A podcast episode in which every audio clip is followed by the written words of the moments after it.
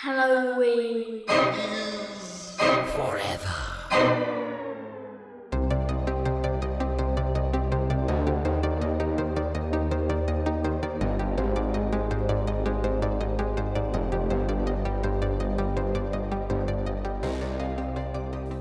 So I says to him, I says, uh, "Hey, Lama, how about a little something, you know, for the effort?" And he says, "Oh, there'll be no money, but on your deathbed, you'll have total consciousness." So I got that going for me, which is nice. Welcome, boys and ghouls, to another fucking mini-sode of Halloween is Forever. I'm Ryan. I'm Meg. I'm Steve.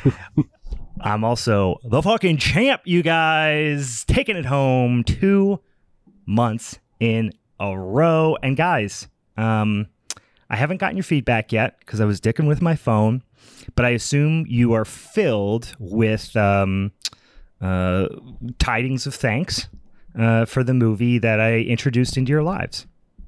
Um, I hear the story that you're telling yourself, and I'm not with you. Well, you are welcome, uh, regardless of how you feel. Uh, maybe it hasn't sunk into your soul yet, and you haven't gotten the real, true uh, Buddhist message of this film. But maybe upon a third or fourth watch, uh, you'll get to where you need to be and, and receive total enlightenment. Um, we are is going. the Buddhist message of this film? We'll get into it. Don't get ahead of ourselves. We'll get into it. I'm like, I'm Uh, like hella into Buddhism, and I didn't I pick think that up. it's bro. you can say, um, get really into it, then say, fuck, uh, fuck all y'all and fuck Buddha. Then uh, it's still going to work out great in the end. I'm pretty sure that's the message. well, we'll get into it a little bit further, um, guys. If you didn't read the damn uh, uh, description of the episode, the movie we are going to talk about today is probably one that is new to many of you. Um, this is a pretty obscure uh, Hong Kong um, I would say supernatural, gross out horror, um, kung fu action film. Maybe I'm not sure. Um, there's a lot going on. It's called The Boxer's Omen. And if you haven't seen it, we are going to spoil the hell out of it, but I'm going to say, kind of in the same realm as uh, Suburban Sasquatch, I think you could just start watching this at any point. You're going to be all Mhm. right. And I'm not going to spoil it by telling you every single plot point because really the visuals are what you're going for on this one. And uh, nothing I say could spoil it because I'm not going to be able to paint a picture nearly as eloquent as the. Um, masterminds that put a film uh, of this caliber together. So uh, it is free on on uh, on the YouTubes, as are a tremendous amount of Shaw Brothers films, uh, which is the studios the studio that created this, which we'll talk about here in a sec. But before we get into the boxer's omen, uh, we got a couple of orders of business to take care of. First of all, um, is, do people have beers in front of them, or just me? I have his beers. What's you, what kind of beers? My beers is simply uh, the New Glarus uh, Wisconsin Belgian Red. I think I drank it Ah. before on the show, or somebody's drank it on the show before. So I think I have, yeah.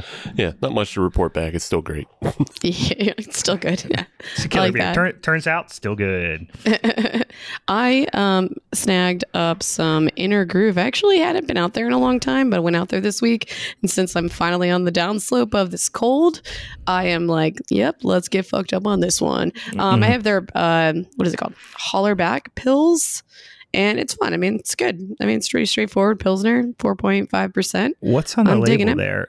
Um, it's like basically two hands Oh, wearing, I you know, those ring word things. I like don't the even know what they brass call Yeah. ring things. Mhm. Yeah. I was hoping there was a Gwen Stefani reference of some sort, but Yeah. seems like it seems like they're cowards. that. That You was heard the ring. that?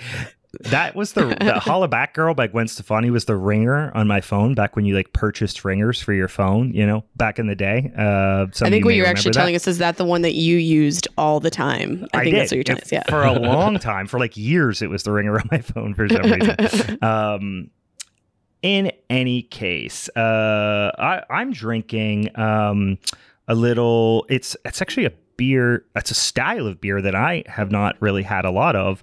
Uh, Meg, you just mentioned it's called Pils. Mm, no, Um, never this is a. German variation on on this mysterious pill style. Uh, it's called Pikeland Pils. I don't know if you're familiar with it. Uh, no, this is a beer I drink all the time. Hashtag EMP, you guys. But it's a banger. I, I have a whole bunch of fresh Pikeland, so I'm just kind of been cranking through that shit pretty hard. Um, This show is now sponsored by Sly Fox because you work for them now.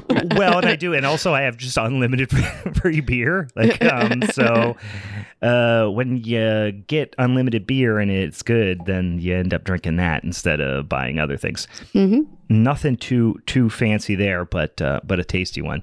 Um, cool. Let's do this real quick. Believe it or not, and this always surprises. I mean, we've been doing this for almost a year. It somehow still surprises me every time that the the the you know what we call the punishment episode uh, also is the time in which we spin the wheel for the next uh, topics for our next showdown. And somehow it sneaks up on me every single time. Um, but let's do that first. Uh, for those of you who are new to the show this is how this works.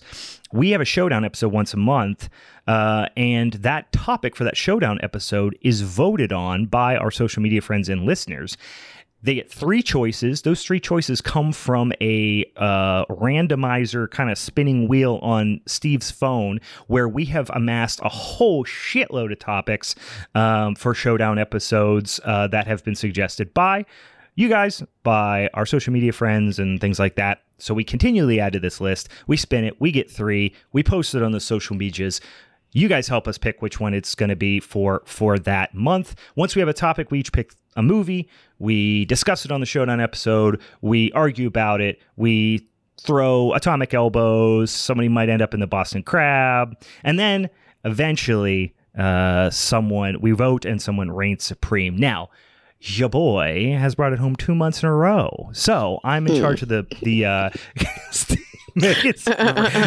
she took a very subtle objection to that, which I saw on her face. Um, do you care to do you care to, to dispute my championship reign right now? you Is that know, what you're there's trying to do? there's this thought that it's like if you don't need to say it, just don't. And I don't think I need to say it right now. Yeah, because that's think- typical Meg. I when I think Meg, I, when I think Meg, I think if you don't have anything nice to say, don't say it at all. She's a real. She's a. She she lives and dies by that.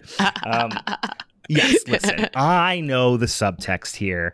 I brought it home with a little film called Suburban Sasquatch, which is obviously better than the films that you guys, you know, brought to the party, and you're a little embarrassed by that. But also, last month, I, I did bring it home in a down and dirty, grimy uh, uh, showdown episode the month prior. So listen, go back and listen. I'm not gonna, I'm not gonna spoil it any further for you. Uh, the fact of the matter is, I picked this movie. Um, and you seem so ungrateful. It's making me furious. Um, we'll get Meg, into it here. Meg is ungrateful. She's so ungrateful. It's Meg is pissing me off. I like beyond this belief. I like it a Um, lot. So, but in any case, this is how it works. So, uh, if you want to help us pick our showdown topic for uh, the May um, showdown episode, you got to follow us on the social medias because we put it up on Instagram and Twitter. Uh, Instagram is at Halloween is forever, and on Twitter is at Hallow Forever. But we also have Facebook, which is Halloween is Forever podcast. We also have a little damn Tiki Talkie, which is at Halloween. It's at Hallow Halloween Forever Pod. Yeah, yeah. Right? Mhm. Wow. Why am I still questioning that every Yeah, single time I say it? Because Yeah, you haven't been on our TikTok.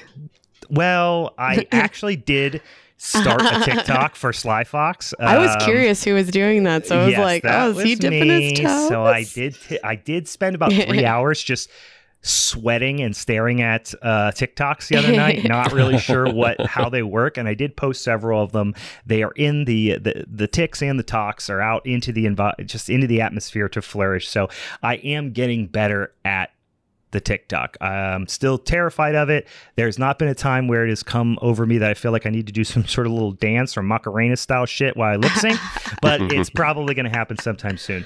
oh Um, my god, I yeah, can't wait. give us a follow uh, over there to help us vote, or just see some spooky ooky shit on the internet. It's also at or it's also Halloween is Forever Pod at Gmail if you want to send us an email as well. Um, yes. So let's spin the fucking wheel. We have been very lucky. We've been lucky, and I, I, I will say, this needs to be good for me, so it can be good for the rest of you. Oh my Because it's been, a, god. it's been a while since I've won the belt. That's Mhm. true. And the longer I go without winning the belt, Oh the god. worse the punishment movie is. Oh my god. I, I Steve's picked on this- threatening us now. Oh my god. He's what the threatening the, fuck? wheel in a way too. I'm threatening the wheel. I'm He's threatening. chal- I'm threatening you guys. I'm threatening Yeah. the audience to vote p- properly, just because. Pretty soon You you're know- going to start threatening it to be, and then then it's just full on sacrilegious, and then Yeah. listen, all gloves are off. Well, I I'm, I think Tubi holds some of the ammo I have, but not probably the worst of it. Yeah. And I'm just saying, if I don't win in May, things are going to be really terrible from there on out. Oh my god. really, truly awful. really, Um, truly awful. Yeah, yeah, we have we've had some good luck. The the the Bigfoot, even though I'm not typically a big big squatchaholic, uh, Mhm. I listened to um, on my way driving out to beautiful Williamsport, Pennsylvania. I uh, listened to the two-parter uh, Bigfoot horror episode, and uh, and even though it's just listening to something that I already was present for the recording of, was very enjoyable. I thought. Um, and then what was the one before that? Why am I just why am I forgetting? What It's are Old West horror. March was. Western. Yeah. Oh, Old yes. West horror. Yeah. Old West horror. That was a We fun. one. more or less blocked it out. Like Meg couldn't remember it last episode Yeah. because Yeah. Meg was trying because Meg was trying to make the comparison between her film Gallow Walkers and Suburban mm-hmm. Sasquatch of how Yeah. you could pick either up at any point and just Yeah. none of them make sense. So it doesn't matter No. when you start watching them. Actually, Gallow Walkers was the only movie I liked that we talked about during that, during that episode. Actually, we ended up going down and dirty rules on that one, which is basically worst movie wins essentially. Right. Um, which always is an absolute shitstorm. So, all right, let's see what that damn wheel does for us this time around. See if it's it's uh it uh responds to Steve's threats. It kind of did. Okay. Uh, Oh yeah. shit. Uh, the first uh, the first one we have is Best Friday the Thirteenth. Ooh, Mm, that actually is it's a little premature, but I like that in May. I like that in May. Usually May, you know, the summer is when I'm thinking camp slashers. So I think Mhm. that's pretty that's pretty uh, apropos. I like that. And you know what? Unless something else really I that one's going to have a hard time losing, I feel like. Yeah. But Yeah, it'll have a hard time losing. We'll see. We'll see what else we get though. all right, let's see. What's number 2 pick? Number two pick is Nickelodeon horror Oh, goodness. or Nickelodeon Halloween. Actually, Um, so that is a great episode, and I don't. I, I would love to do that one as well, and especially because May is pretty much the kickoff of spooky season in my mind. So I'm going to uh, pretty much no August is. It's the kickoff to the pre kickoff of Halloween. So May, June, July. That's like pre Halloween season. August, September, October is real Halloween season. Um, Nickelodeon horror. That's a pretty or Nickelodeon Halloween. That's a good one as well. so but I'm two d- decidedly different topics. very different. I don't know. Yeah, I don't know Nickelodeon Halloween is going to get it. Well, you know what? We'll see. I mean, it's the audience. I listen. I'm gonna lobby for you. Want to lobby for Friday the Thirteenth? I'll lobby for Nickelodeon. Halloween. All right. What's three? Steve's got an, uh, uh, a look on his face of yeah. of just pure pleasure. Oh yeah. oh, He's yeah. just grinning from ear to ear. Oh, What is no. number three? Troma. Oh Jesus Christ! that is a good. That is a good three. We've had three good uh, uh, th- op- sets of options the last couple of months. So uh, it's just all Troma. The Yeah. world of Troma, Tromaville, uh, Tromaville, if you will. Um, okay, Yeah. All the right, wheel has well, you- decidedly leaned in my favor this. it has. month. yes. So if I thought Friday the Thirteenth was going to be Steve's go-to, now I'm I'm fairly confident Troma is the direction he wants to go. um, but the thing is, if if we get Troma. Are- Are you going to pick Sergeant Kabuki Man, or is that going to be your is that going to be your punishment if you win? Actually, neither. Really? Yeah. Yeah, Not Surgeon, yeah, Surgeon Kabuki Man, it's all right, but it's just I don't know. It's it's definitely not bad enough for a punishment at this point. It's been many years, many years for me, so I might have to revisit that one if that one gets selected. But I- I- uh, don't get me wrong, it's bad, but it's Yeah. not bad enough for what the two of you have earned. So Oh my god. good God I, Almighty, I folks! understand. we- I feel the hate. Did you either of you guys chat or see or hear like Lloyd Kaufman get interviewed on uh last podcast? Because it was pretty fucking hilarious. Like he's so unapologetically like angry at like John Waters and about Mhm. the industry. He's just Oh, yeah. hilarious, though. I, I just didn't expect that out of a very old man.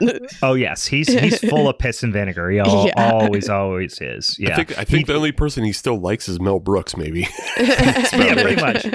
Yeah, old uh, old Uncle Lloyd. He gets pissed off at just about everything, And and he he, has goes on just rants. yes, he has no Yeah. problem talking shit about people. Oh, he doesn't give So a good. fuck. He did the same thing on uh, on the last drive-in too when he was Oh, on. okay. Like a couple Mhm. Seasons. It was a while ago. I th- I want to say um, when they showed like. Troma's War and Yeah, yeah. something else. It was a good episode. It was the first time I ever saw Troma's War. Um, but it was uh yeah, he does not give two shits. He is he's just full of piss and vinegar.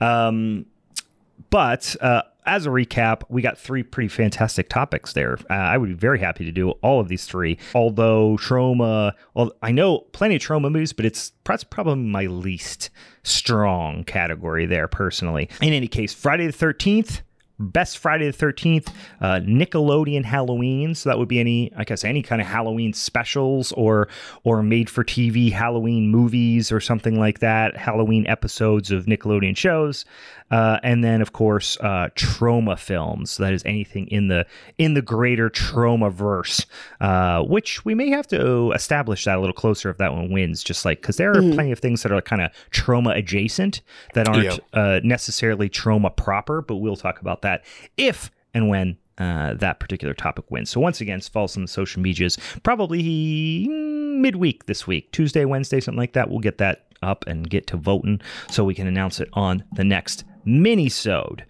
Um, oh, and also I will.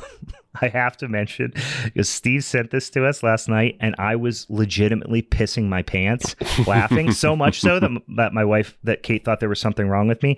Steve designed a shirt that will go. I'll post about it tomorrow. Is it going up for sale on TeePublic tomorrow? Um. Well, if you're listening to episode on Oh, Monday, oh, oh, on yeah, it'll be today. Yeah, yeah, if you listen to this on Monday, which would be Monday the 11th of April, it will be up there and uh, and up there into perpetuity because I have a feeling it's going to be um, the uniform of a generation. I would go as Mhm. far as to say it. I'm just going to describe it, and then you have to check it out to see. It is. a mashup between the Tasmanian Devil and Garfield. So it's like Tasmanian Devil, but with Garfield's face and colors sunglasses on his forehead, and he is casually leaning with a very sly smirk on his face. he is leaning on the words, "My my balls are full of pee." just, just an absolute chef's kiss of a design. I was like literally in a, having a coughing fit because I was fucking laughing at that when you sent it to me because you just sent it. With no context, just said new shirt Monday. Oh man, it tickled me. It tickled me. Um, yeah, check the old social medias for for pictures and links to to go buy that and all that. Actually, just go to our Instagram and click on the link tree, and you can go to merch, and it'll take you to our TeePublic store. Mhm. Um, and it'll be on sale right when you post one, isn't it? Like yeah. When they, thirty percent off for a while or something. yeah, for the first three days that it goes up on the store, it's on sale for thirty percent off, and then you can just check TeePublic whenever because they have sales like every month. Yeah, Mm. yeah. But go order that some bitch because I'm gonna order I think three to four articles of clothing, perhaps some temporary tattoos, uh, a flag for my front yard. yeah, Um, you can get stickers and all kinds of shit. Doesn't Brian, have I to be need you to commit a little bit more, and I need you to get this actually tattooed on your body, okay? Actually, no more fucking around. Imagine explaining that to somebody. like, what? Why did you get this tattoo? Why is this your full back piece? Um, you know, I don't. I don't know. You know, I think it Uh, would be better if you just didn't. You just like said at the bottom, it said in parentheses, "Don't ask questions." Yeah. Yeah, You know? yeah. it pro- is what it is. It's Brian's Yaku- Yakuza tattoo. it's like surrounded by it's surrounded by like lilies and like dragons and koi fish. Oh, it's like a Russian. Yeah, I, I have like the stars on my shoulders on the Yeah. front, and then on the back, it's my balls are full of pee. Brian's history of violence. Oh my god! All right, so let's get into this frickin' movie. I can't wait any longer. I have many, many notes to discuss, um, Same. and again. I'm still waiting for Meg for your um, for your thanks. It's just it feels like You know such what? a slap okay, in the face. I need to be very clear. this movie just there were certain visual elements that I was like, I'm here for this. This is the visual element is what I'm here for. The Right. story confused me so many times. I was like, wait, what's happening now? Mhm. Wait. Oh, a new thing is happening now. Okay. Yes, it's just, yes. I feel like there were so many layers to this that I'm like, I can't fully keep up. But at the end, Yeah. I'm like, okay, I got it enough. You have to I got use it enough. 100% of your brain. So, you know how humans only are supposed to use like 10% of their brains? You have to open your third eye. You have to use 100% of your brain. And Brian, I didn't have in. shrooms on me. I couldn't fucking open the third eye. the first time I watched this, I was wildly stoned and did not follow any of it, but just enjoyed the visuals. And then Yeah. the next time I watched it was, I think, the exact same thing. And then the third time I watched it, which was for this, I actually watched it and paid attention and took the notes. And I was like, this is uh, the story is as bonkers as the visual elements of it. Um, you know, I would put this on par with something like, you know, Hausu or something like that. Um, that is just absolute just shitty, shitty bonkers. Um, so let's let's first. I'll, I'll just kind of summarize it a little bit. First of all, so Chi Hoon uh, is the director. This guy uh, spent pretty much his whole career working for uh, Shaw Brothers, Shaw Brothers Studios in Hong Kong. So is kind of a famous Hong Kong movie studio that made primarily like kung fu films and like Shaolin monk films and uh, uh, samurai films and all type of stuff like that, and then some goofy uh, uh, outside outsider type of stuff as well. But they were in operation. Um, they from like 1925 to like 1980 something, and then they went dormant. Then they tried to open back up, and I don't think much happened there. But in about 60 years of like real active uh, production, they made well over a thousand films in Jesus. 60 years, um, cranking them out. And some of their most, you know, kind of like celebrated uh, films or, or well-known films in the specifically in the kung, kung fu genre. But um, this one is a little different than that. So this follows a gentleman named uh, Chan Hung, uh, and w- this is the um, this is the kind of synopsis I pulled off of IMDb. While in Thailand to avenge his brother who was crippled in a fight with a corrupt Thai boxer, a man gets caught up in a web of fate, Buddhism, and black magic, which is actually a very good synopsis Yeah. because that's about as good as you can do for this movie. Yeah. Yeah, I that agree. makes sense. I mean, it doesn't really get much deeper than that. you know, I, I mean, it's just, I mean, it gets infinitely deeper and also simultaneously not any more Not than at that too. Um, it's like a, it's like an amoeba or something. It's like a simple si- singular celled organism, but the deeper you get into it, you start to understand that just the well keeps going and we haven't caught up yet. You understand what I mean? So right, this- yeah. It's a single yeah, cell this- organism, but then the atomic structure is, uh, you know, impossible. Infinitely and then, complex. yeah, and I then really you get to the appreciate how- subatomic. yeah. I really appreciate how you guys are both trying to use very scientific things to explain this thing. And you're just getting just as like, yeah, let's talk about science right now to explain this movie. It's very simple, guys, but I hope you guys Listen, understand amoebas and atomic stuff. the vibrations that this movie gives off Oh speak to your brain on a different level than you comprehend. That's all I'm saying. Um, so uh, wow. it it starts off right off the bat. And stop me because I'm going to get on a roll here. So just stop me when we have something to discuss. But there's so much happening. It starts off with a kickboxing competition, Hells right? yes. And, and one of the guys you'll recognize right away, Yeah. which Bolo Yeung. is I. What's that? Bolo Yeung. Yes, he is from a tons of different. Um, he, this man wakes up in the morning, and the first thing he does when he gets out of bed is fight um, Chuck Norris, Jean Claude Van Damme, Steven Seagal, like anybody you can imagine. He is that guy who. So he's most known for Bloodsport, right? Um, he's maybe, but you you would also recognize him in Enter the Dragon because he's the dude that. Oh, yes. He he plays Bolo essentially, and he fucking crushes that dude with his arms. You Yeah. know, right in front of Bruce Lee. Yes, So- that as far as Bruce Lee. See, for me, growing up watching religiously watching Jean Claude Van Damme movies, uh, that I mean, that's where I immediately recognized him Right. from. But yes, Enter the Dragon. He is a very recognizable, and I believe he is actually Thai, right? I think so. in terms of nationality. Um, he, I believe he was, was like a bodybuilder slash like Muay Thai fighter, if I recall. I didn't look it up, but dude is just a fucking unit. Like he's just humongous.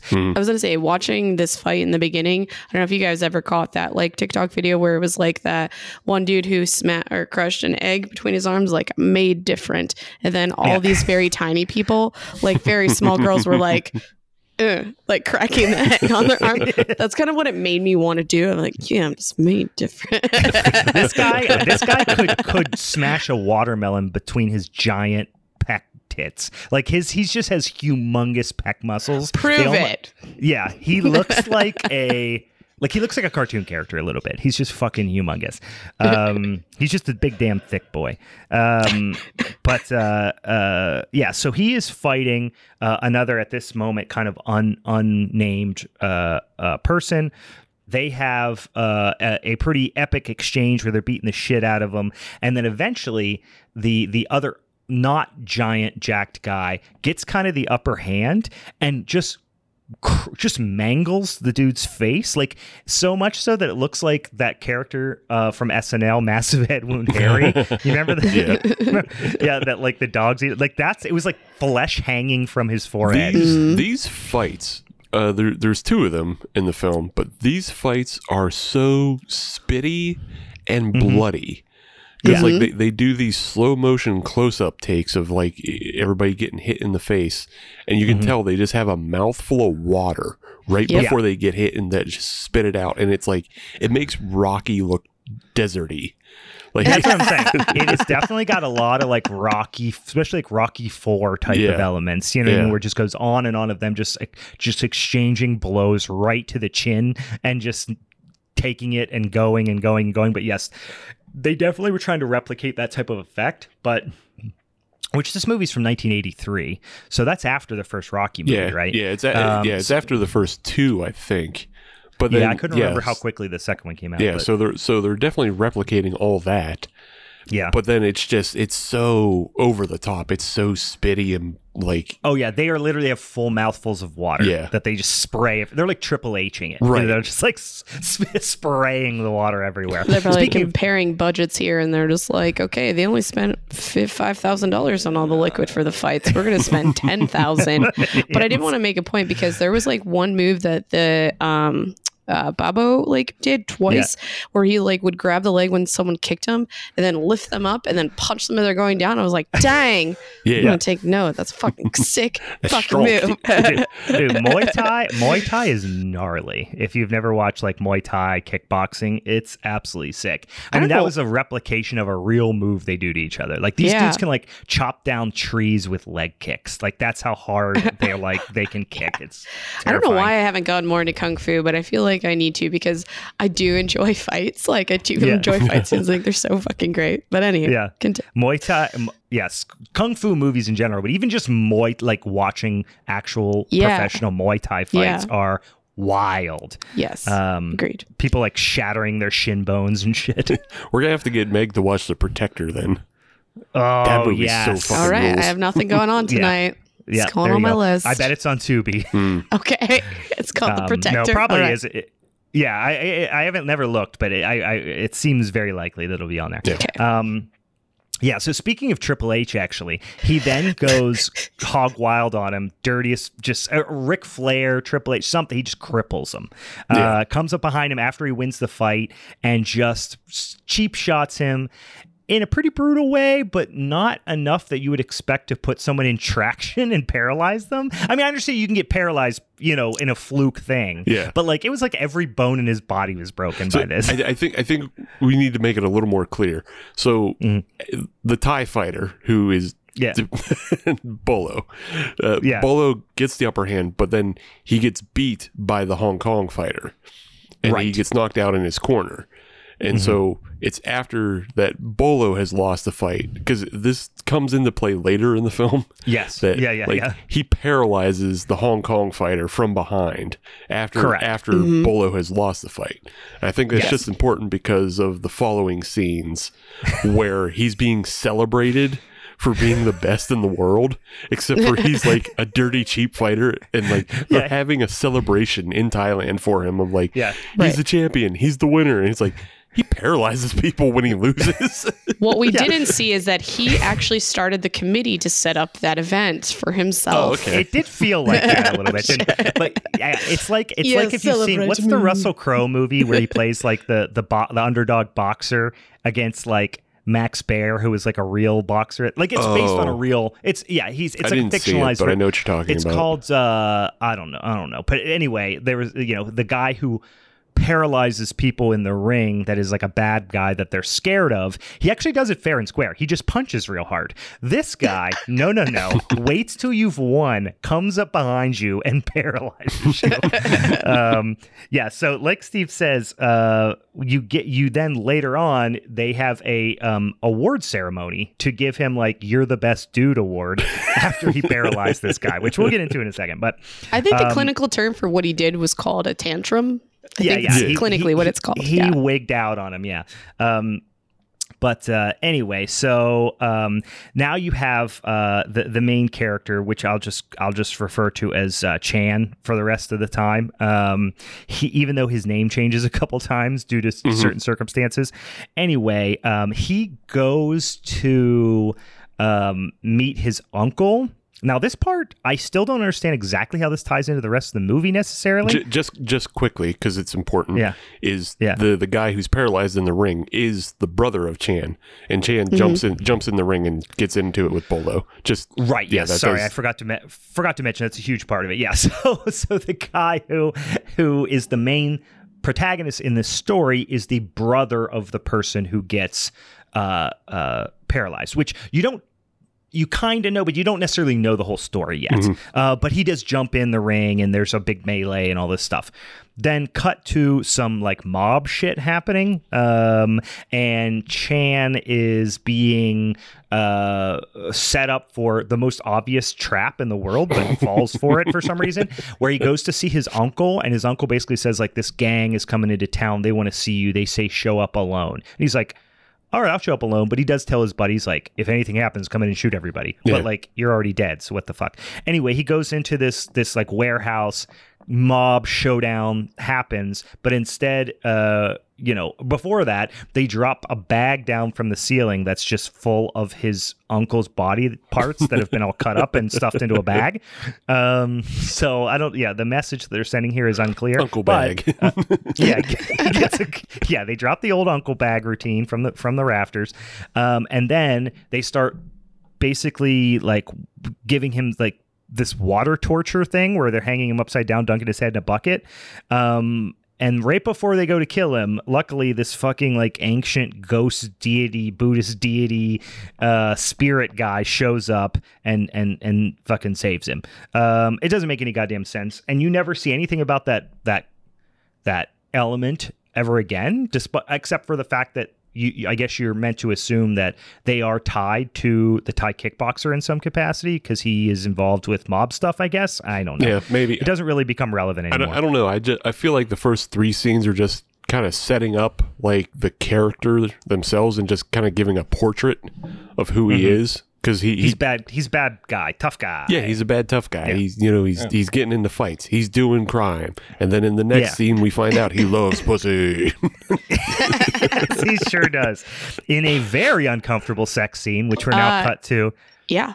Yeah. It's a real no I, I literally, yes. yeah. I literally didn't know if it was a rape scene or a like. I was like taking a note, and I was like, "Is this a rape or is that actually a good?" I mean, like, you come sex to scene going realize it's not, but the first Yeah. time you watch it, you're just like, definitely like, this is a real no means yes Yeah. scenario happening here. yeah, Um, but then you c- you know you can quickly tell that's kind of the it's kind of a ga- listen. I'm not trying to shame anybody. They're obviously you know consenting adults. You do what you want, but it is pretty uncomfortable. Um, where uh, yeah, the, they're obviously playing a, a sort of game where um, it's meant to A seem like maybe yeah. she's not consenting. Hey, Um, okay, role playing, maybe. Okay, maybe. Yeah, role playing Alright, is the maybe. word, the word Yeah. I will use. Okay. But you, I guess my point is when you first watch it, you're like, wait, what's happening now? Yeah. But then you come to realize they are dating or have some Yeah. sort of long standing sexual relationship. It's not just like a it's a random person that walked into his house or anything like that. But in any case, it is pretty uncomfortable. And but you know what? We get boobies on the glass. I was going to, that was my only other comment about it because I was like, the way they set that up, I'm like, someone thought this was a great idea. Yeah, yeah. I like the way, like, no, no, push your push your tits against it a little bit more. Yeah. Like then just do one.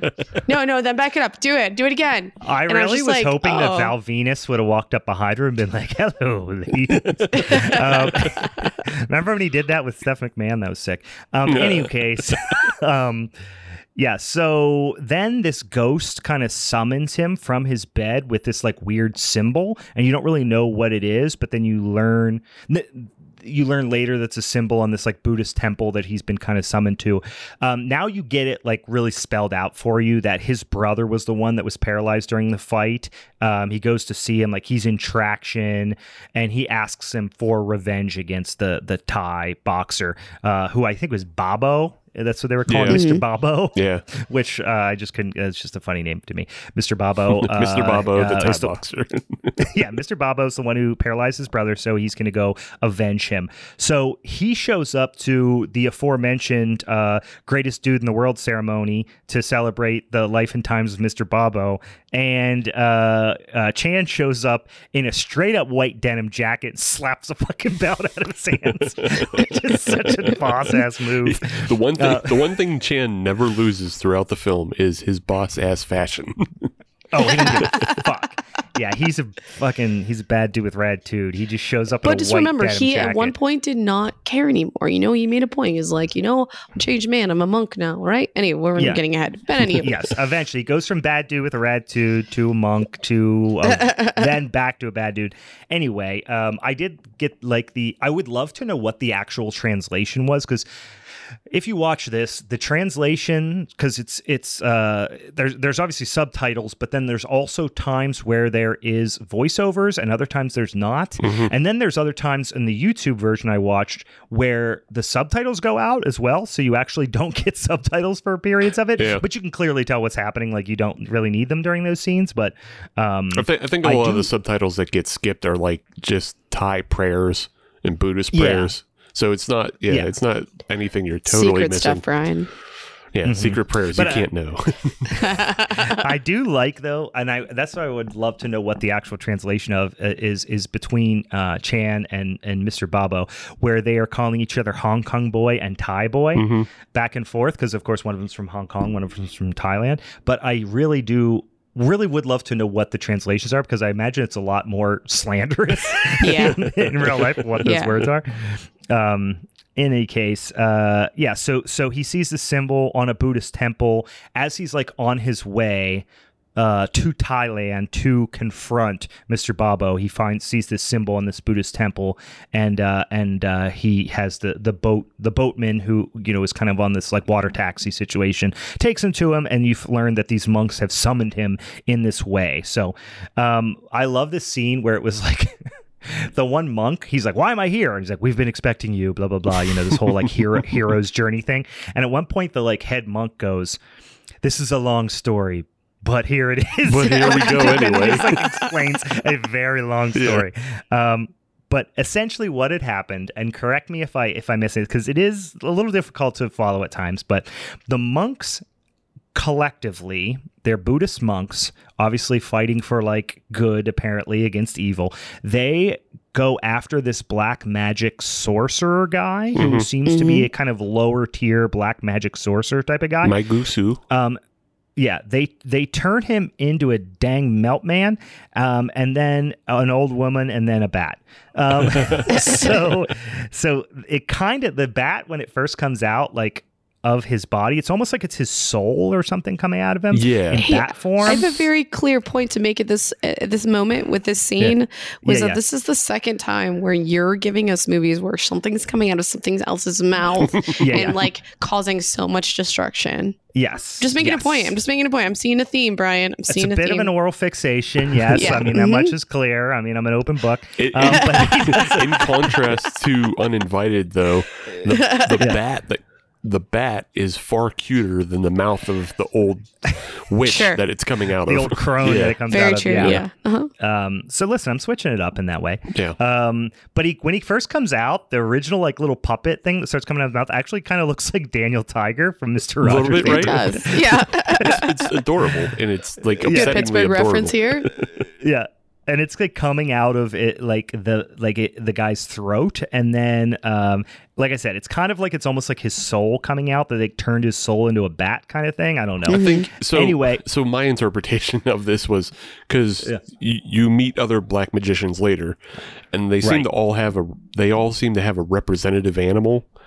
So Yes. I think like this bat is like uh, almost like a scout or a drone, a hmm. way for the black magician to send himself out into the world.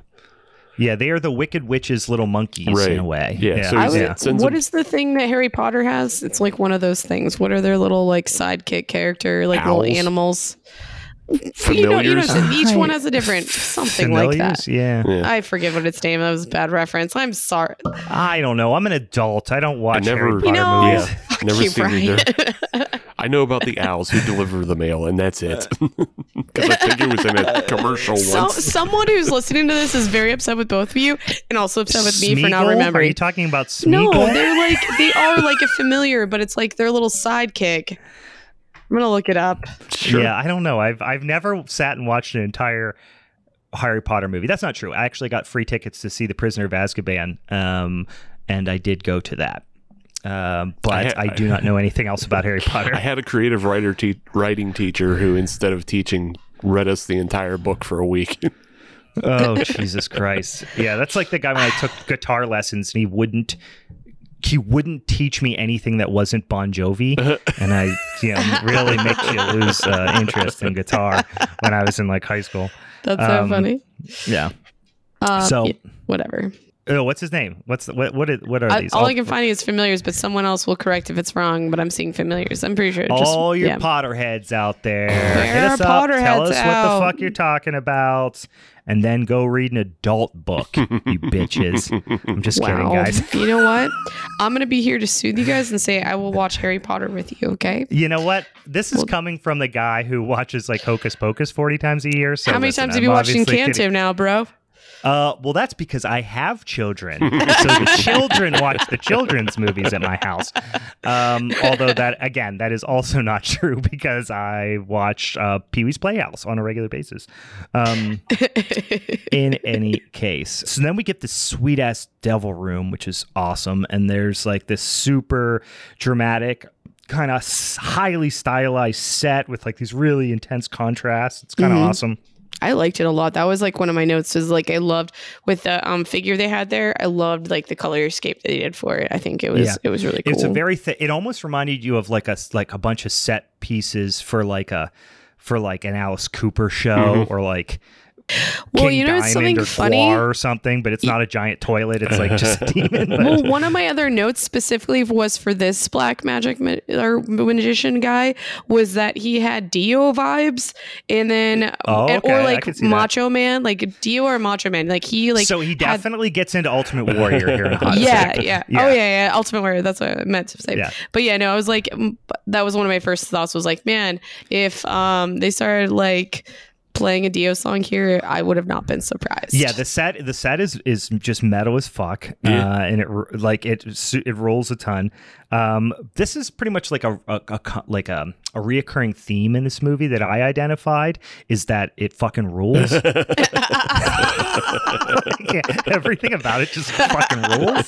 Um, so he does this whole cool like ritual thing where he drives a stake into the bat and melts it and then wakes it up wakes up an even more powerful guy kind of and he's like this demon I mean, he's like a this demon sorcerer guy um, with like this crazy, scary kabuki mask type of thing on, um, and then he kind of becomes the main antagonist of the film Mhm. after that, um, even more so than than Mr. Bobo, uh, which you actually at one point kind of forget that that whole even part of the story existed. Yeah. Um, because Yeah. he just goes and fights a bunch of demons for a long time, Yeah. pretty much the whole movie, and then he comes back and he's like, "Oh yeah, let's go get that fighting boxing rematch." yeah. My other note for this scene in general, and I think I might be backing up just like slightly, not too far, but um, was when he was pulling the skull out of like whatever you know. Oh, you know we're what I'm about talking- to get to that. Yeah. Oh, we're not there. yet? whole Okay, cool. Then I'll hold off on a second. Then. Yeah, he does this whole sweet like ritual thing where he like sucks bats, like sucks rat's blood, and then spits it on the bat skeleton, and it revives it, and then it feels like it, it has this very like Evil Dead kind of feel to it, um, and then you get these long flashbacks and fight scenes. Um, and again, they are long, so like you definitely lose track of the timeline you're in a little bit. This movie is almost two hours long, dude. It's like Yeah. it is no surprise that someone could get lost in definitely this. a i would say it is a a um a, a, a quilt of various stories and timelines that are like just sewn Please together do not in random bastardize fashion. my memory of quilting Yeah. with my grandmother by It is saying this patch- movie quilts something together. It is a patchwork. It is a of- patchwork. of, of scenes, if you will. Um, but yeah, it, it, some of these flashbacks, like I said, are really long, and then you come Mm-hmm. back, and you're like, "Oh yes, this is where we flashed back from." Yeah. um, kind Yeah. of thing. Yeah, this whole this whole thing with the black magician, like, and the abbot of the Buddhist monk. You know, Yeah. they're they're flashing between the two as the black magician resurrects the bat skeleton, and then the bat skeleton resurrects in the Buddhist temple and is trying to escape. Mhm. right, right. it Um, gets smashed with a then the- hammer or a gong, a hammer. Yeah. yeah, he goes fucking Gallagher, or you know what? Another Triple H reference. Really, he brings the sledgehammer Pretty out. Um, but uh, yeah, so then this is when um, so the monk crushes the bat skeleton with a hammer, um, and then the demon guy does a whole series of rituals. One of which is he has got. So I think this is after no no the same time because he he he he plays a little tune and like summons these snakes. So Yeah. the snakes come out of these like um v- vases kind of almost like you would Uh-huh. think of like a traditional like snake charmer type of scenario he has a warehouse shelf of urns full of gross Yes. stuff. He yes tons of them he has the ultimate Doctor Dreadful set, is what he has. he really does yeah It's- yeah he's got the dr dreadful drink lab he's got the gummies he's got everything but yeah he he extracts some of the snake ven- venom and then he takes what i can only describe as um he has like he's making human head kimchi i think in those big I like that. I Yeah. like that a lot because Yeah. that's pretty Yeah. much what it was. Because I was that was my note. I was like, I really want to find someone who looks at me like that guy looks at this like deadhead. like, and I was like, and then you added kimchi to the scenario, Brian, and I'm like, I'm way even more. Well, that's man. what it looks like. Those big crocks look like something Yeah. you would like bury kimchi with. You Just know what I wrong mean? Country, like, you know. yeah, yeah. Fine. But it, so he so he takes the head out of the out of the thing, and it's like this rotten he- human skull um, out of his kind of like weird fermentation cellar, and then he puts the vent. He he like peels the scalp back. There's a lot of gross out scenes in this Mm-hmm. movie as well. A lot of practical effects, a lot of gross out scenes. Um, obviously, a lot of practical effect. Well, I mean, '83. I mean, there was definitely some some decent uh, early uh, you know computer animated stuff there- out at there's this uh, time. it's And- a lot of uh, it's a lot of rotoscope animation that comes into play for for yes, doing. They do a lot, uh, yeah. especially with the text thing and all that. What does that mean? Can you explain that to me? Because I don't understand that. So rotoscope is when you just would literally paint over the frames of the fi- Oh, of the okay. film. So like you, it's like doing h- hand animation, but you have to paint over top of it yourself. You can still do some Oh, like uh, rotoscope effects digitally, but it comes it's very different. Yeah, they do. Uh, you get into this, and, and and the effects in this movie, like not everything's perfect, but they're so bold in their decisions, which is what I love so much Yeah. about this. Um, so like I said, he he he peels the skull back, like cracks into this. Peels the scalp back, cracks in the skull, pours the venom into the brain, and then stirs it up in this really gross, like it's almost like he's got the fruit on the bottom yogurt, and he, but it's a Yeah. brain, and he's like mixing it all in. Um, and then uh, uh, this is what I uh, my note was. This is demonic mixology at its finest because he's doing all these elements. It's like he's making a tiki drink or something. Um, but he uses it Oh my to, God. mu- to mutate these super sweet little puppet spiders with these like that have these cute little straws, which you learn are these like needles that deliver this like cursed poison, So- and they're sucking up the cursed poison. So no, so And- and those aren't the needles though. The needles come out the butt. So they just have sweet straws. He just gives little straws to the chalky spiders. That's all. I guess I'm just right. now really, really wanting a like horror themed tiki bar around me right now. Yeah, yeah. Like, oh my god, I'll take Yeah, the sweet straws. I guess you're right because the stingers almost like came out of their butt like it was a like it was a stinger on like a wasp Yeah. or something like Yeah. that. Whereas these were just yeah little straws they were just using to drink up this Yeah. cute blue It's goo. ju- it's- they're just little chunky spiders with with straws. They're having a All good I time. wish right now was that we had like if like when they when the um needles like went into the people's eyes that it was just like Naomi like doing her move where she like throws her butt up and like just like they just automatically come up and like go into their eyes. That's exactly what I'm imagining. I wish that would happen.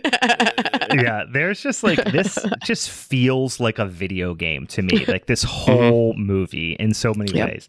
Um, but uh, yeah, so then the big bad sorcerer sneaks into the Buddhist temple uh, through the front door, so not really that sneaky. he, d- but he does the Eric Andre of like he shakes the gate and he's like, "Let me in, let me," and then he just jumps over and the then he side. jumps over. Yeah, then he just jumps over it, and then he acts like he's being real sneaky, but he walks through the fr- the front door.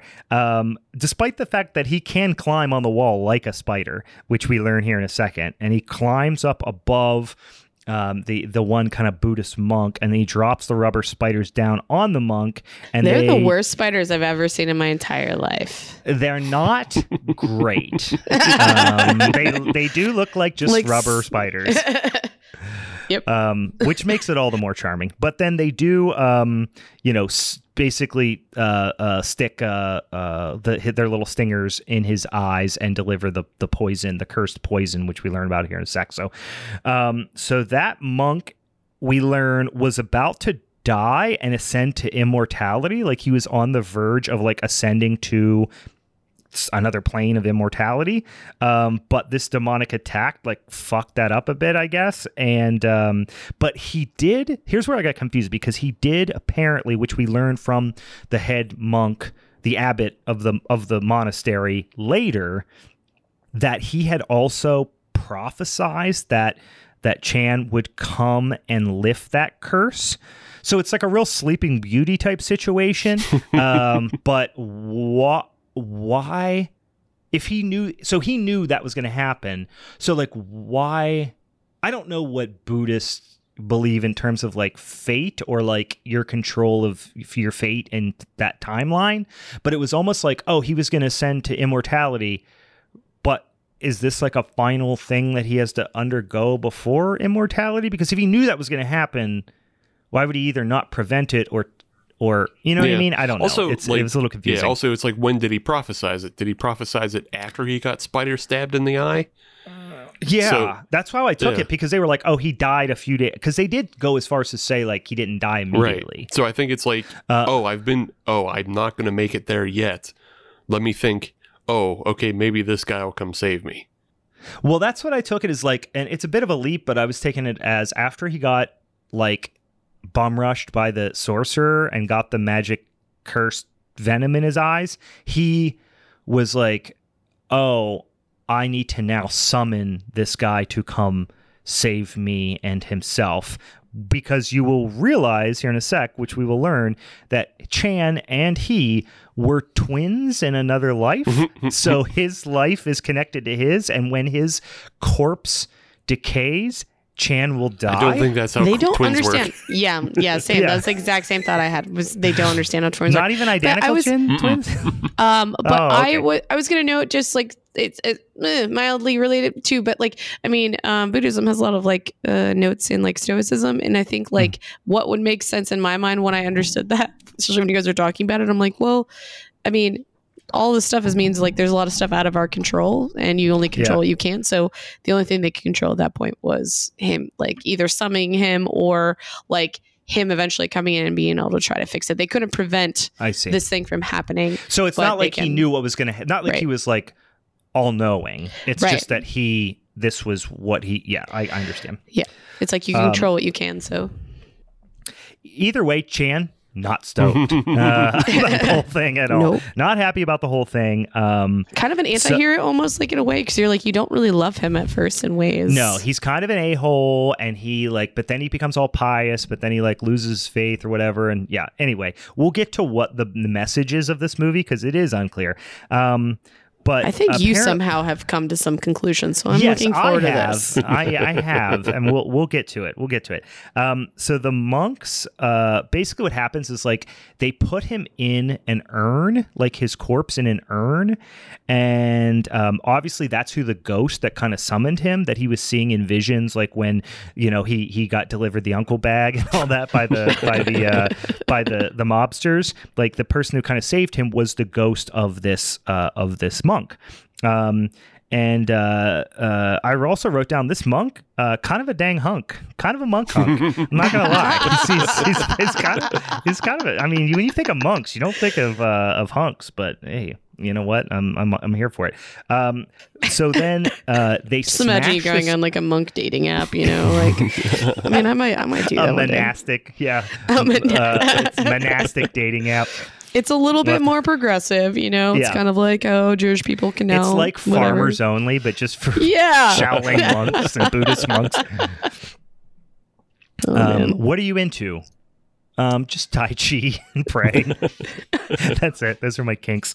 Um, um, sitting in silence. Yeah. Do you like not talking? Me too. You would think that's what eHarmony was about. yeah, wasn't that? Or plenty of fish. That's pretty much plenty Yeah. of fish, right?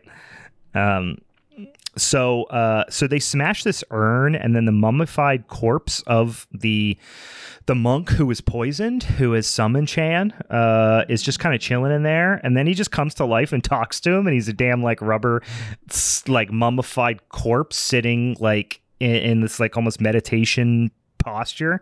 Um, and then he reveals that they are twins in a past life, and that's why he has to help him because his life depends on it too. So I guess that makes sense if I really think about it. He, whenever he was poisoned and then couldn't ascend to immortality, he called on the only person he had a spiritual connection to, which was his twin from a former life. Yeah. So I guess that Yeah. makes sense a little, a, li- a little bit. It, it is quid pro quo because it's like if if Yeah. Chan helps the abbot, then the abbot gets to ascend to immortality, and Chan just actually gets to live. So Yeah, right. he gets to not Right. die. Yeah. Um, so he explains that he's been able to stay kind of alive or not decomposed, I guess, um, in order to keep his twin ali- alive. And this really I feeds into it- your um, kimchi reference because I mean pickling definitely elongates the Oh, life a of you know it's element, definitely a preservative thing. acid, Yeah. yeah. Mhm. Um, I do like that though. his explanation of why he was able to do this, he was like, "I was able to stay alive, but I'm decomposing, and in order to keep you alive because of." Buddhism? like he literally says at one point, like, because of how I do Buddhism. he says it, in- I forget, a very clunky sentence. I liked it. Obviously, that was just the way it was translated, but um, yeah, Chan basically says, eat shit, bro, and bails. right goes back to Hong Kong. Not says no thanks. He's not into it. Yeah. Um, and then we get like one of these things where there is a little bit of voiceover here, oddly enough, like when he's making like hotel reservations. I'm not sure why. But he does wake up with tummy troubles and pukes up a laughing eel, and now he's a monk, I Yeah. guess. So, the Here's eel, sign, was it just me or was the eel like. He The was, he was eel kind of laugh. mean. He like, I, yeah, Yeah. he definitely was like trying to even like go after him. I feel like a little bit. He's like, "Arr, Yeah. fuck you. Yeah. like if he said fuck you and then went down the toilet, I would not have been surprised. yeah, it felt like a felt like a Beetlejuice scene there for a second or bit. something, but uh, yeah. But then uh, now we get to Chan's like what I can only describe as a Buddhist Buddhist monk bar mitzvah. I'm not really sure how else to describe what's happening. It's the most Okay. like truncated training ever. They're just like Yeah, it's a it's very much a training montage that's happening to turn Chan into a badass Buddhist monk uh, warrior of some sort, spiritual warrior. But it seems like it takes about mm, three or four days Yeah. from what we can expect. um, there is a scene where he has to meditate in the swamp while leeches are eating his ass. Yeah. Um, Honestly, like that kind of grossed me out so much because I think it's like a big fear of mine to ever Leeches? get like leeches. Yeah, like they are such so a big I fear. explained to my kids what leeches are okay. because we were talking about like ticks because mm-hmm. Yep. we have wood spines so we always have to have like you know each of my kids have each had this years ago but have had ticks on the floor I, our dog gets ticks on her all the time so Yeah. no matter what medication we do we just live by the woods there's always a lot of ticks so we talk about so they know what ticks are and then we you know so we got on the topic of parasites and we started talking about leeches and they were really grossed out by the idea of leeches Yeah. and I told them it's like it's not that big of a deal. Most leeches are really small that live around here. It's not like we have these big Amazon leeches, but I have told them like when I used to go like trout fishing when I was younger, especially if I was didn't have waders on and I was just barefoot, a lot of times you'd come out of the creek with with leeches between your toes. And they just come off. You can just scratch them off, or even so, you just burn them with a cigarette. They just come right off. oh my But god. they, they were not interested in that story. yeah, I'm with you. I'm with your girls. I'm not interested. Oh, oh god. Um, Never dealt with they were it. like, "Do they drink all your blood?" Like they, because I told them they like they live on off your blood. They're like eating your blood, and they were like, "Like all of it?" I'm like, "No, very small amount." like it just looks like you have a little paper cut after you scratch it off. But um, great leech scene, classic leech scene. But the coolest part by far for me was this kind of trippy scene where they do some of that that um, rotoscope uh, stuff in the scene where it's like this actual like the there's these like um I guess I would describe it as this actual text that's written on the inside of one of those giant urns that he's like sitting and meditating in, like fused to his body via these like energy ropes that are coming from all the other like monks. Um, and then into the giant urn and then the urn like explodes and it's like that's the like he is ready scene you know what i mean? Like Yeah. he has ascended he's ready to rock. But it was just a very fucking trippy wild scene. I remember the first time i watched it when i was super stoned being like what the fuck is happening? Like it was kind of rad. Now chan has like ascended to like full-on spiritual warrior status here. Um so the demon sorcerer shows up. Well, in well, hold on before Oh, before go we ahead. get to the boss fight, that mm-hmm. which is essentially what it is. But it oh 100% There yeah. is one other part of his training that's important to the story, in that they kind of give him ceremonial rites with, like, it, it looks like a giant menorah, but it's not. I don't know what the name for it is, it does but they they yes it does look like a they giant ask menorah. him like three or four specific questions about like oh yes yes you know have you done have you done drugs or alcohol no and then they check the menorah to see if he's telling the truth. It's a Right. odd polygraph. And then they ask him it's like have you have you been abstinent? You know have you not had sex? And he says no. And they're like okay. And then they confirm him. And then i think that Yeah. i think that scene is followed by the jar scene. So Yes, but I forgot about that. Yeah, it's it's like the uh, it reminded me of the um, the Simpsons scene where Homer is like. They're like, this is a polygraph. We're going to ask you the questions, and then it's going to read your heartbeat, and it's going to read your vitals, and it's going to tell us if you're lying or not based on what answers that we give you or that you give us. And he's like, okay. And they're like, do you understand? He goes, yes. And it Right. explodes. the machine explodes. this reminds me a little bit of that. Um, but instead, it, later on, it, it, it, yeah, calls him out. But at this point, he has, he is telling the Yeah. truth, yeah, it, presumably. it, do- it does presumably. matter because they did set it up so Yes. Um, yes, good call. So, um, so yeah, so now the dar- demonic sorcerer shows up, and Meg, this is where he shows up in full Ultimate Warrior makeup, Yeah. um, and he's just ready to fucking rage. Um, and he, he summons all his demon bats, um, that live inside crocodile skulls. Um, and he sicks them on Chan, but Chan's got a dang force field that acts as basically like a bug zapper for demon bats. like they all come at him and he puts up his force field and just zaps them all and they all set on fire. And again, all the bats are pretty adorable in a way. So then Yeah. you just have a bunch of adorable on fire bats, and it's like, ah, I don't know Yes. who's the good guy here at the moment. this reminds me of a personal anecdote, which I'm not celebrating, but did happen in real life. Um, which I was at a party. It was actually a homebrew slash bluegrass festival Um, me and my cousin and a handful of people were up very late at night, hammer drunk, and the fire. Uh, the bonfire fuel that we were given was a giant, like one of those big disposable, um, uh, uh, uh, like cardboard crates that you put like just junk Right, in and yeah. stuff like that. But it was a bunch of scrap wood from a cabinet shop. And they were just going to throw it away. So they donated it so we could use it as firewood. At the end of the night, we were almost out of firewood. So we flipped the whole box with all the little tiny bits of wood and scraps on top of the fire just to obviously burn it and get rid of it. And we're sitting there, and all of a sudden we see a bunch of flaming mice run out of the God. fire because Oh we my didn't real- god. we didn't realize there were mice in the bottom of the box because why would you think that? You know what I mean? Yeah. Why would you ever think that? And all of a sudden, there's just flaming mice running around. We're running around trying to stomp on them and put them out. Um, What the fuck? well, what do you do? You just let them I mean, burn? No, no. I mean, I don't know, but like, I mean, you're probably killing them by stomping on them. Yes, exactly. We're putting them out of their misery. They're on fire You don't fire. want to suffer. I'm just so sad. I'm just fucking sad. Okay, I'm sad Yeah. for the whole situation now. It was. It was I'm unfortunate. inconsolable. Imagine being very drunk and stoned, and all of a sudden a bunch of flaming mice are on fire. It was terrifying. And then you have to stomp Um, them. and That's then a we're like, terrible what is? game. Yeah, then you have to stomp them. Yeah, what are you gonna do? You can't let them burn to death. That's even worse. Um, in any case, back to the film. Megan's I'm, I need to get disgruntled. tissue just because, like, I'm gonna start crying or something. Like, I'm just joking. It's fine. I'll be fine. I- How I- many mice have you ran over with your car? How many mice has your dog brought you dead as a as a trophy for you? Uh, no, I mean I've had a cat He's a bring me terrier. mice. No, he's never brought me actually an animal. He's never caught an animal in his life, like ever. He's never. But that's what he's bred to do, though. right? Yeah. So yes, Yeah. no, he's not doing his job. It's fine. Yeah. To- yeah. Keep reminding me how I'm a bad mom. It's fine. Your, do- your dog, your dog doesn't do the one thing it's put on this earth to do. Great Uh, job.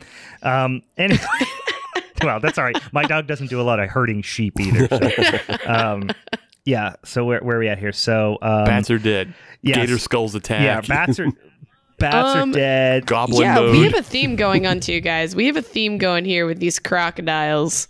Yes. This is our third episode with crocodiles. Yeah, yeah. Yes, and there's a lot more with crocodiles, but in this instance, he uses um, what I can only describe as evil rice to reanimate uh, croc skulls that then get to chomping like you know many hungry, hungry hippos. Um, and he puts like Buddha statues in their Yeah. mouths. Uh, is basically how he defeats them. Yeah, them. defeats him like a cartoon. Um, it sticks. Yeah, pretty much. Yeah, but instead of putting a stick in their mouth, like you know, like uh, uh, you know, like in Hook or something like that, he puts Buddha statues in their mouth. Pretty much. I love this. It might be my favorite scene in the whole movie. After he defeats though the the the crocodile skulls, the demon just flips him off and. Hits him with a dang pot. He just throws it at him.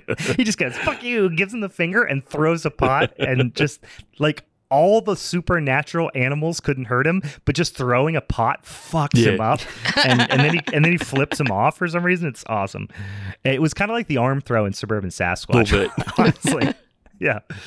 Um yeah, so then the bad guy, the demon guy, he eats a bunch of guts that and then pukes them out and then eats it again, which again is a theme in this movie. Oh god. And then that makes him more powerful? Question mark. More mark. powerful. Um, and then he goes goblin mode.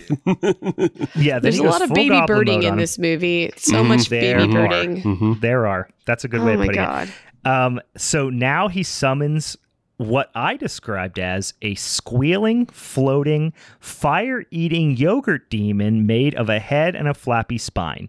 That is what my Mhm. note says. I thought it was kind Uh, of a cute little alien guy though. It was sick. I fucking love this part. It's such a cool creature. Um, again, uh, and I even wrote in my notes again. This fucking rules. um, and then Chan makes the demon explode with telekinesis. I guess. Um, and then uh, yeah, so then the bad guy covers his whole.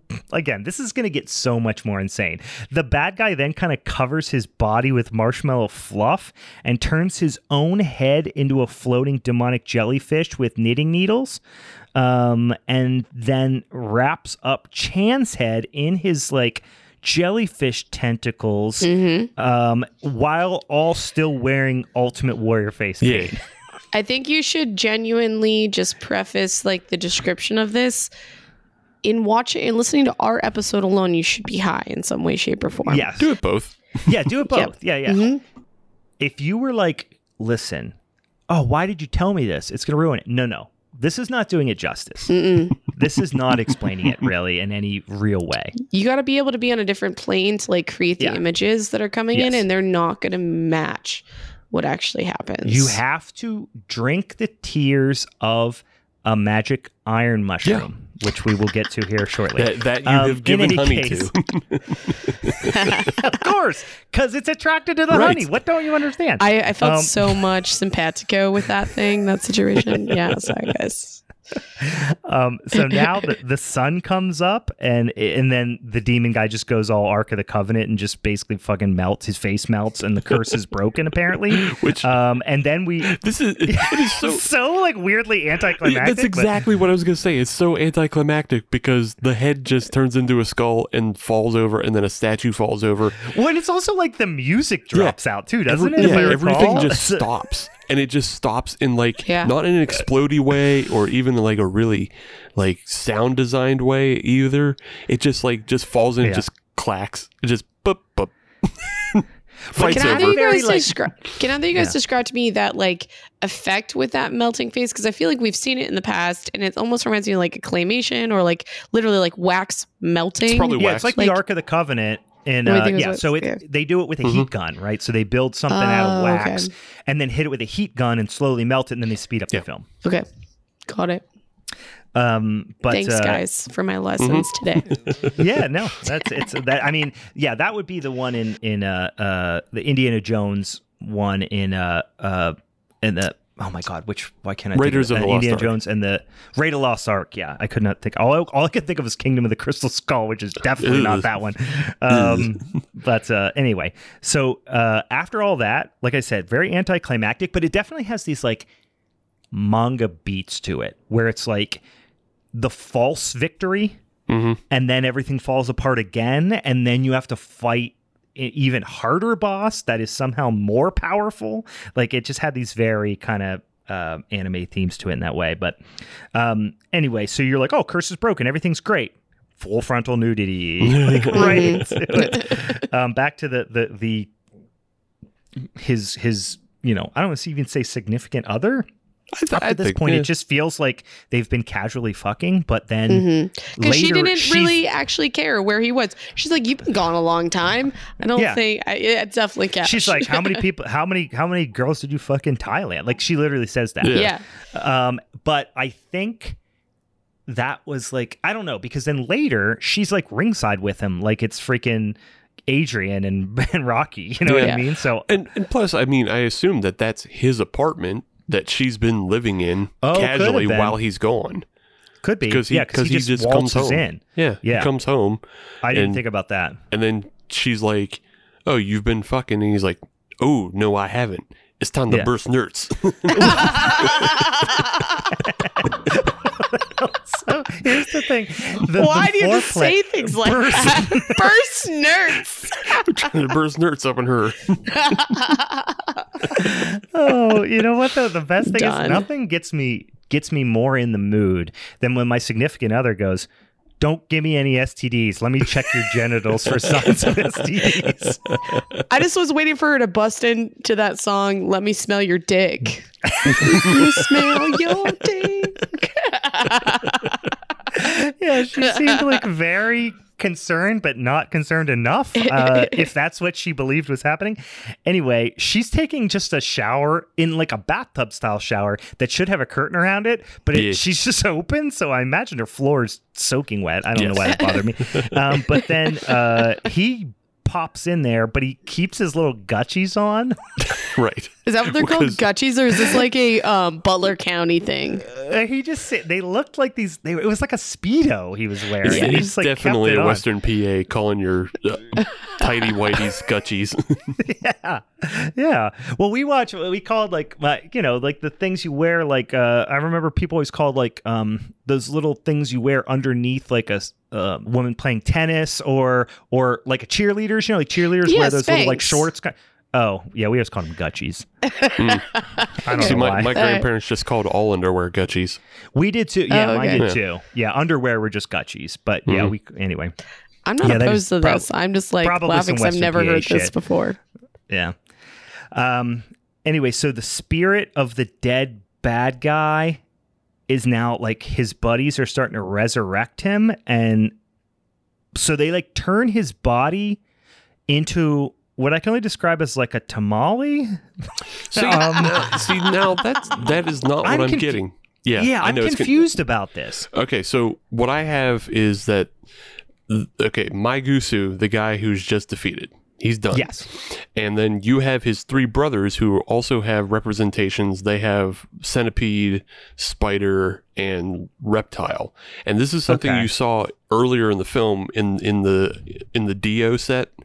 Mhm. In the Dio set, there's these hands that are holding up different animals. Oh, I think- yes. I did not make that Yeah. connection. So I think it's I think it's all of their layer, but it just Mm. happened to be like Maigusu was hanging out there that that day when his back got killed.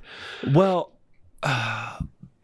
But so that makes sense up to this point, but later something happens that makes that not make as much sense to me. well, Which is you- to say, mm, you- anyway, we'll get to it. You can explain it when we get there, yeah. But, Yeah, yeah. But what happens is they essentially give him the Darth Vader send off. They just burn his body and send him away. I think what you're talking about, what happens next at the Gator farm, Yes. is they just pull out. I think they pull out. This isn't explained very well, but I think it's just like another witch. Okay, because it's, I mean, it is a, a female, obviously. Right. Mm-hmm. Which I was thought that they put his like soul into a female body. But See, I don't, know if that's know. No, because they No. more or less put themselves into her body. They do. Is that what it was? Because I was like, because what was that mummified thing? Did I miss like how they Yeah. put that together? Yeah. That's it? I think you're referring to. Yeah. Yeah. No, no, that I mean that what you're saying makes more sense than what I Mhm. was thinking, which was I thought that they brought back they resurrected him and that they were like giving their life essence to resurrect him because he was the most powerful one, but no, you're probably right. They're just allowing him to live a prophecy of always wanting to be a woman with big tits. Yeah, well, that's what I thought. That they were. I, so I was very confused by this whole thing, but I had a theory, but my theory is falling apart. But will I, I will be discovering it along with the listeners then I think as we go because I was off track here. Um, so yeah, they they um, so now you go right to a bunch of crocodiles, like Steve said. They're at a crocodile farm, so you see a bunch of crocs just fucking and eating pretty much for the next several minutes. Um, literally, you do see crocodiles fucking. Yeah. I don't know why. I feel, Uh, I feel like this was like movie was somewhat funded by the Crocodile Farm because it's Maybe. just super extended for no reason at all, and like there's not Yeah. much of a soundtrack even. Like Mhm. there's no music. It feels like crocodile footage just accidentally fell into this movie. yeah, yeah, that hundred percent. It just feels like it's like weird filler, weird like stock footage of crocodiles. yeah, These guys, the brothers, like you were saying, of, of the main kind of demon guy that that he was already defeated, they kill one of these giant crocs and then pull out all of its guts and like smash its eggs on the ground, the whole thing. And I they got really lace- sad there too. I, this like movie kind of upset me. I think in ways. It- 'cause of- it's, I mean, it's know? upsetting. It's uh, yeah. I mean, you pull the guts out Well, I guess we don't know that those crocodiles or the little baby ones didn't die because they did like a couple of them squirmed off, so they might Mhm. be okay. I don't think that's how it works, but that's fine. Well, I do think they were um, fake. Do you? so that's fine, right? Um, in any case, Meg, these guys had to film their mukbang video. They don't have time. yeah. Um, so anyway, like they, yeah. So he, they put a. So here's my question then: who, who is the body? Then just another random witch that they sewed up inside the crocodile? That's what I'm not clear on. Is it Yeah. is it a more powerful witch or Mhm. Did they just choose a female body Yeah. because they're trying to trick him into getting a Percy? Maybe, but yeah, it's clearly it's a very midsummer type of situation. They they hollow out the crocodile essentially, and then put another body inside, Mhm. which I thought was him in just like weird tamale form. Um, but I don't know. Uh, it, see, it 'cause makes they- more sense that it wasn't. Yeah, because Yeah. they bur- since they burnt him, because they also it also seems like they have a number of bodies stored under that house, and they just poured Yeah. they just pulled one up. Maybe they just needed a vet. Well, that's what I took it as. They just had like a vessel Mhm. that was this woman's body, and then they put his soul into the woman's body. Right, because otherwise he would have seen him coming. Like, Yeah. oh, those guys look exactly like the magician. I already just whooped his ass. Yeah, Here it's like a Trojan horse situation, Mhm. but with a big ass crocodile. Right. Um, but anyway, um, so now you cut back to Mr. Bobo and Chan about to kickbox, and then you're like, oh yeah, there was a kickboxing element to this. um, so it's like that. Oh right, that story that you set up. Um, and and his bro is there still like in a wheelchair. And also, like I said, his casual girlfriend is also there apparently. But meanwhile, they're kind of cutting back and forth, like interstitially between the the kickboxing match and the dudes doing the whole ritual. So they've taken the kind of tamale person out of the belly of the croc and it's like all covered in all this insect larva. So they like rinse it off. Well, yeah, I Um, think, I- Brett, I think there might be more legs to yours based on this one um, review that I had been looking at. It's like Mm. on Asian movie Pulse. So I know Pulse is kind of a big deal, but it's like specifically Mm. for Asian movies. But they said um, like this celebrated the reincarnation sequence wherein the dead wizard is brought back to life by servants. Hmm. So Hmm. it kind of sounds like maybe there might be more legs too, that it could have been him. I don't know.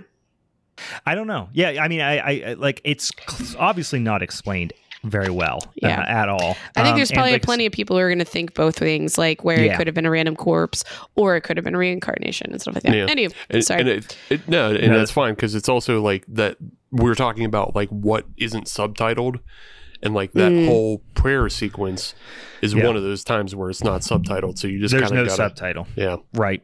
Yep. That is just where you are pretty much guessing what's happening uh, Mhm. at this point. But um, they do cut back to the fight, which is not going well for Chan. He's getting his ass whooped. Um, and then they cut back to the ritual, and they're all like just v- eating as fast as they can, just scarfing down a bunch of like maggot covered meat and durian fruit and bananas. yeah, bananas.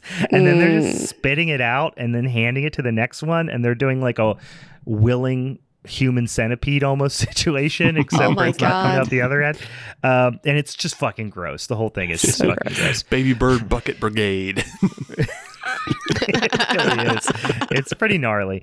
Um, and then they feed what they've all chewed up to the corpse, uh, like I said, which is a woman now, and they dress her up with uh, a full, again, fully nude woman. They dress her up with these big spiky nails, and then she comes back to life. Yeah, and they just kind of sick her on Chan, right? So she sticks needles in the eyes of this voodoo doll type of thing Mhm. um, uh, that's meant to obviously replicate Chan and like simulta- he simultaneously goes blind in the ring while he's fighting Mr. Bobo. Um, and then Mr. Bobo just whips his ass a bunch for a while in this kind of like rocky type situation. He won't stay down, like his, you know, corner's trying to throw in the towel. His brother in the wheelchair is like, no, throw in the towel, whatever. And he's like refusing to give up. And then Chan just straight up jump kicks his ass out of the ring through the fucking Spanish announce table. And I just like, when I first watched it, I remember to myself, super high, was like, by God, so help me God, he's broken in half. I just went straight JR when that happened. Um, because he does it's like off the hell in the cell situation slams through the table um, and then of course he wins right? So chan has come from being blind and getting his ass whooped for an hour to just yeah spin kicking jump kicking his ass out of the ring. So then worms come out of his eyes in the dressing room but it's like obviously some sort of vision or hallucination of sorts i think because Mhm. it didn't really happen. Uh, but I, I don't really know the significance of that necessarily, besides it was like some sort of omen kind of thing. Um, because he obviously didn't know what was happening in the ring, why he like went blind. Um, but Chan goes back to the Buddhist temple, and the main dude says basically, you know, yeah, everything you did is undone. Uh, sorry on account of the bad guys, and they got more power now. So sorry. like it was just very it, poorly explained. And Mhm. again, it was like that classic anime trope like, you killed them. You're a hero. Never mind. They're more powerful now. Fuck you. You got to do it again. Like, just reminds you of like the end of like Ghosts 'n Goblins where they're just like, nope, never mind. Now beat the whole game over again. yeah, You know, it, it's all because basically he was fucking in Hong Kong. Like that's Mhm. basically what it comes down to. Like Yeah. Steve said, like he lied when he did his training. But why didn't why didn't the menorah, I'm gonna call it for lack of a better term, tell them that he was lying? It did.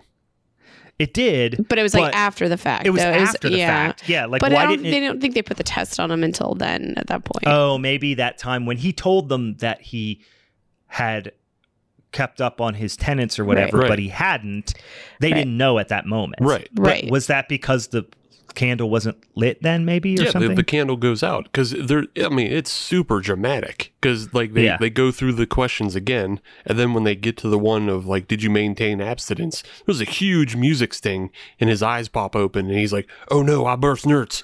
So I know, but I'm saying, like, why?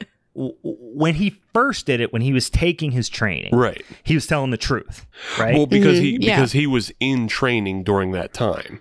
yeah. Right. So so I think you're supposed to assume that once once he went through the ritual. oh, I yeah, yeah, yeah. Yeah. So like once he went through the ritual, then that's when you start maintaining Buddhist tenets.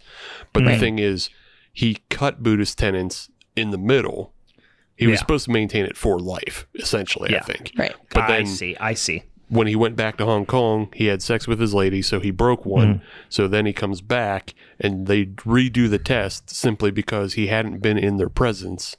Yeah. You know. So the things that he did were essentially undone retroactively because Right. he for you know he betrayed his his tenants or whatever. Right.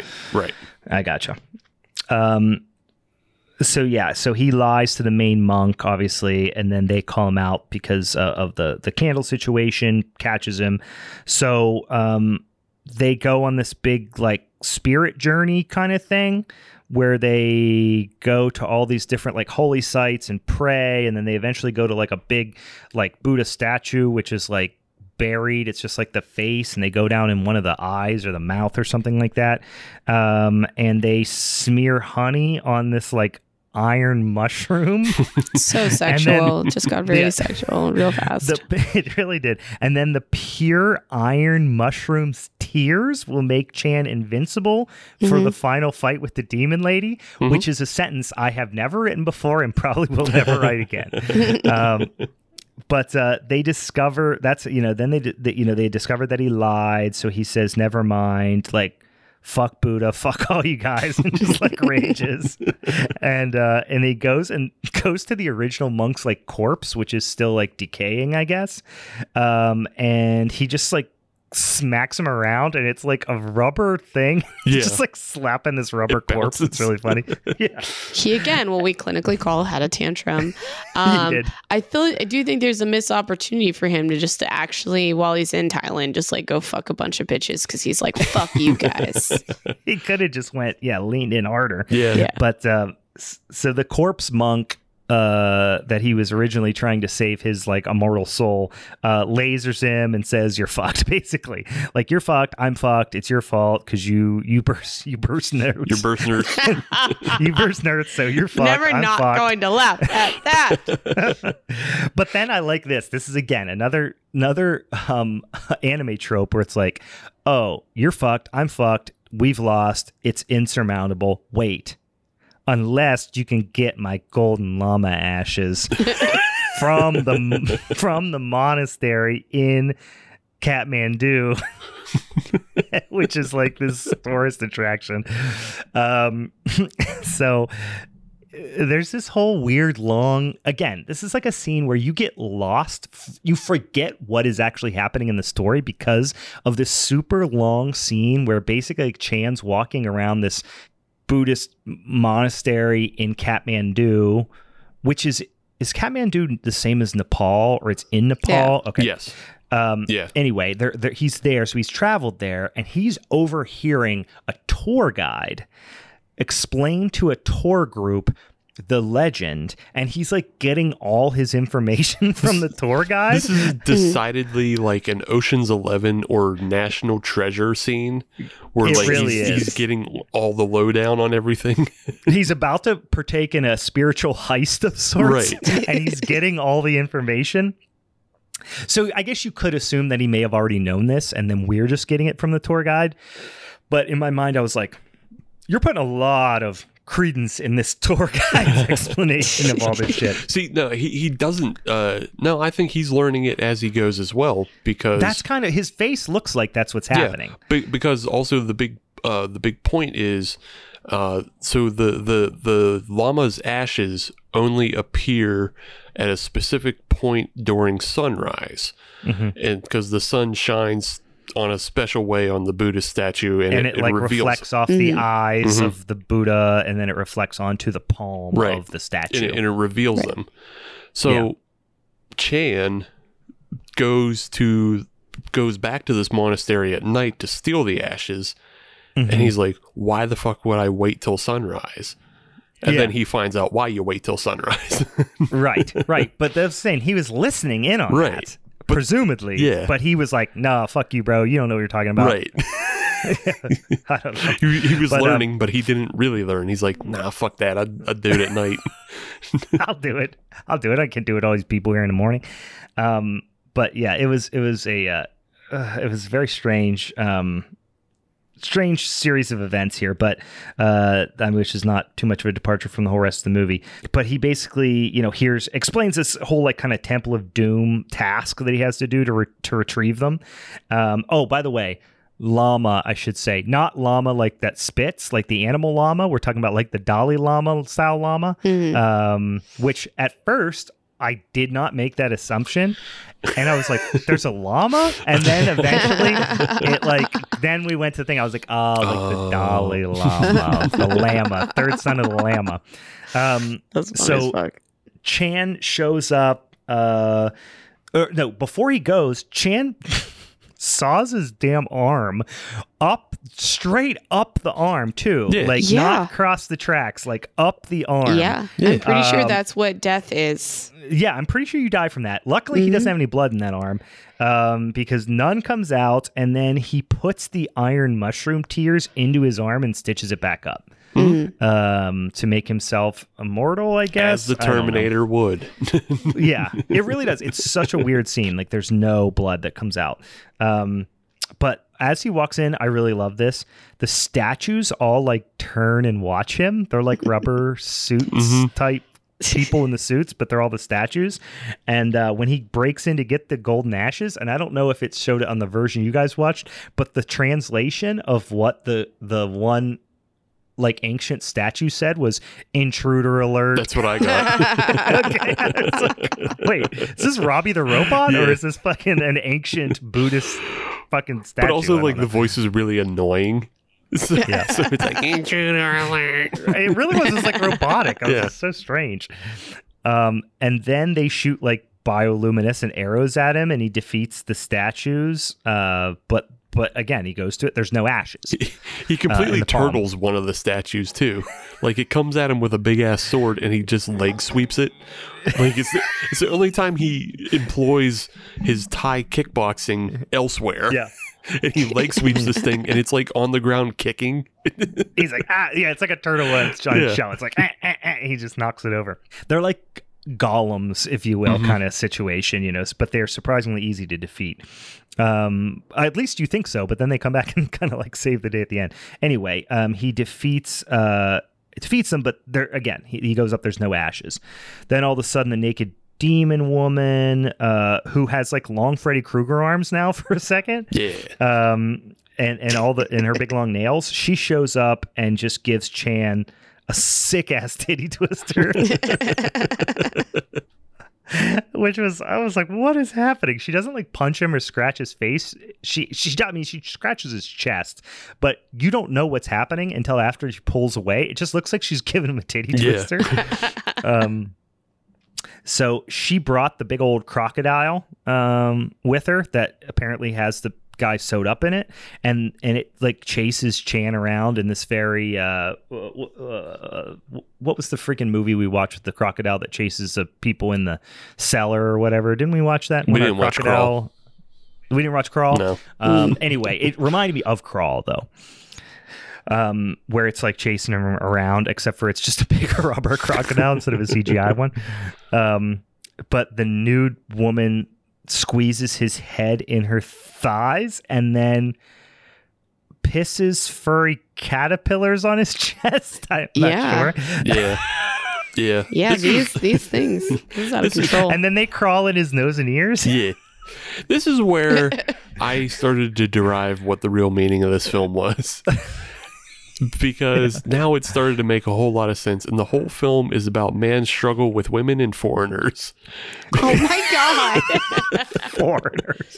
It's relatable defi- to a lot of people, I suppose. Yeah.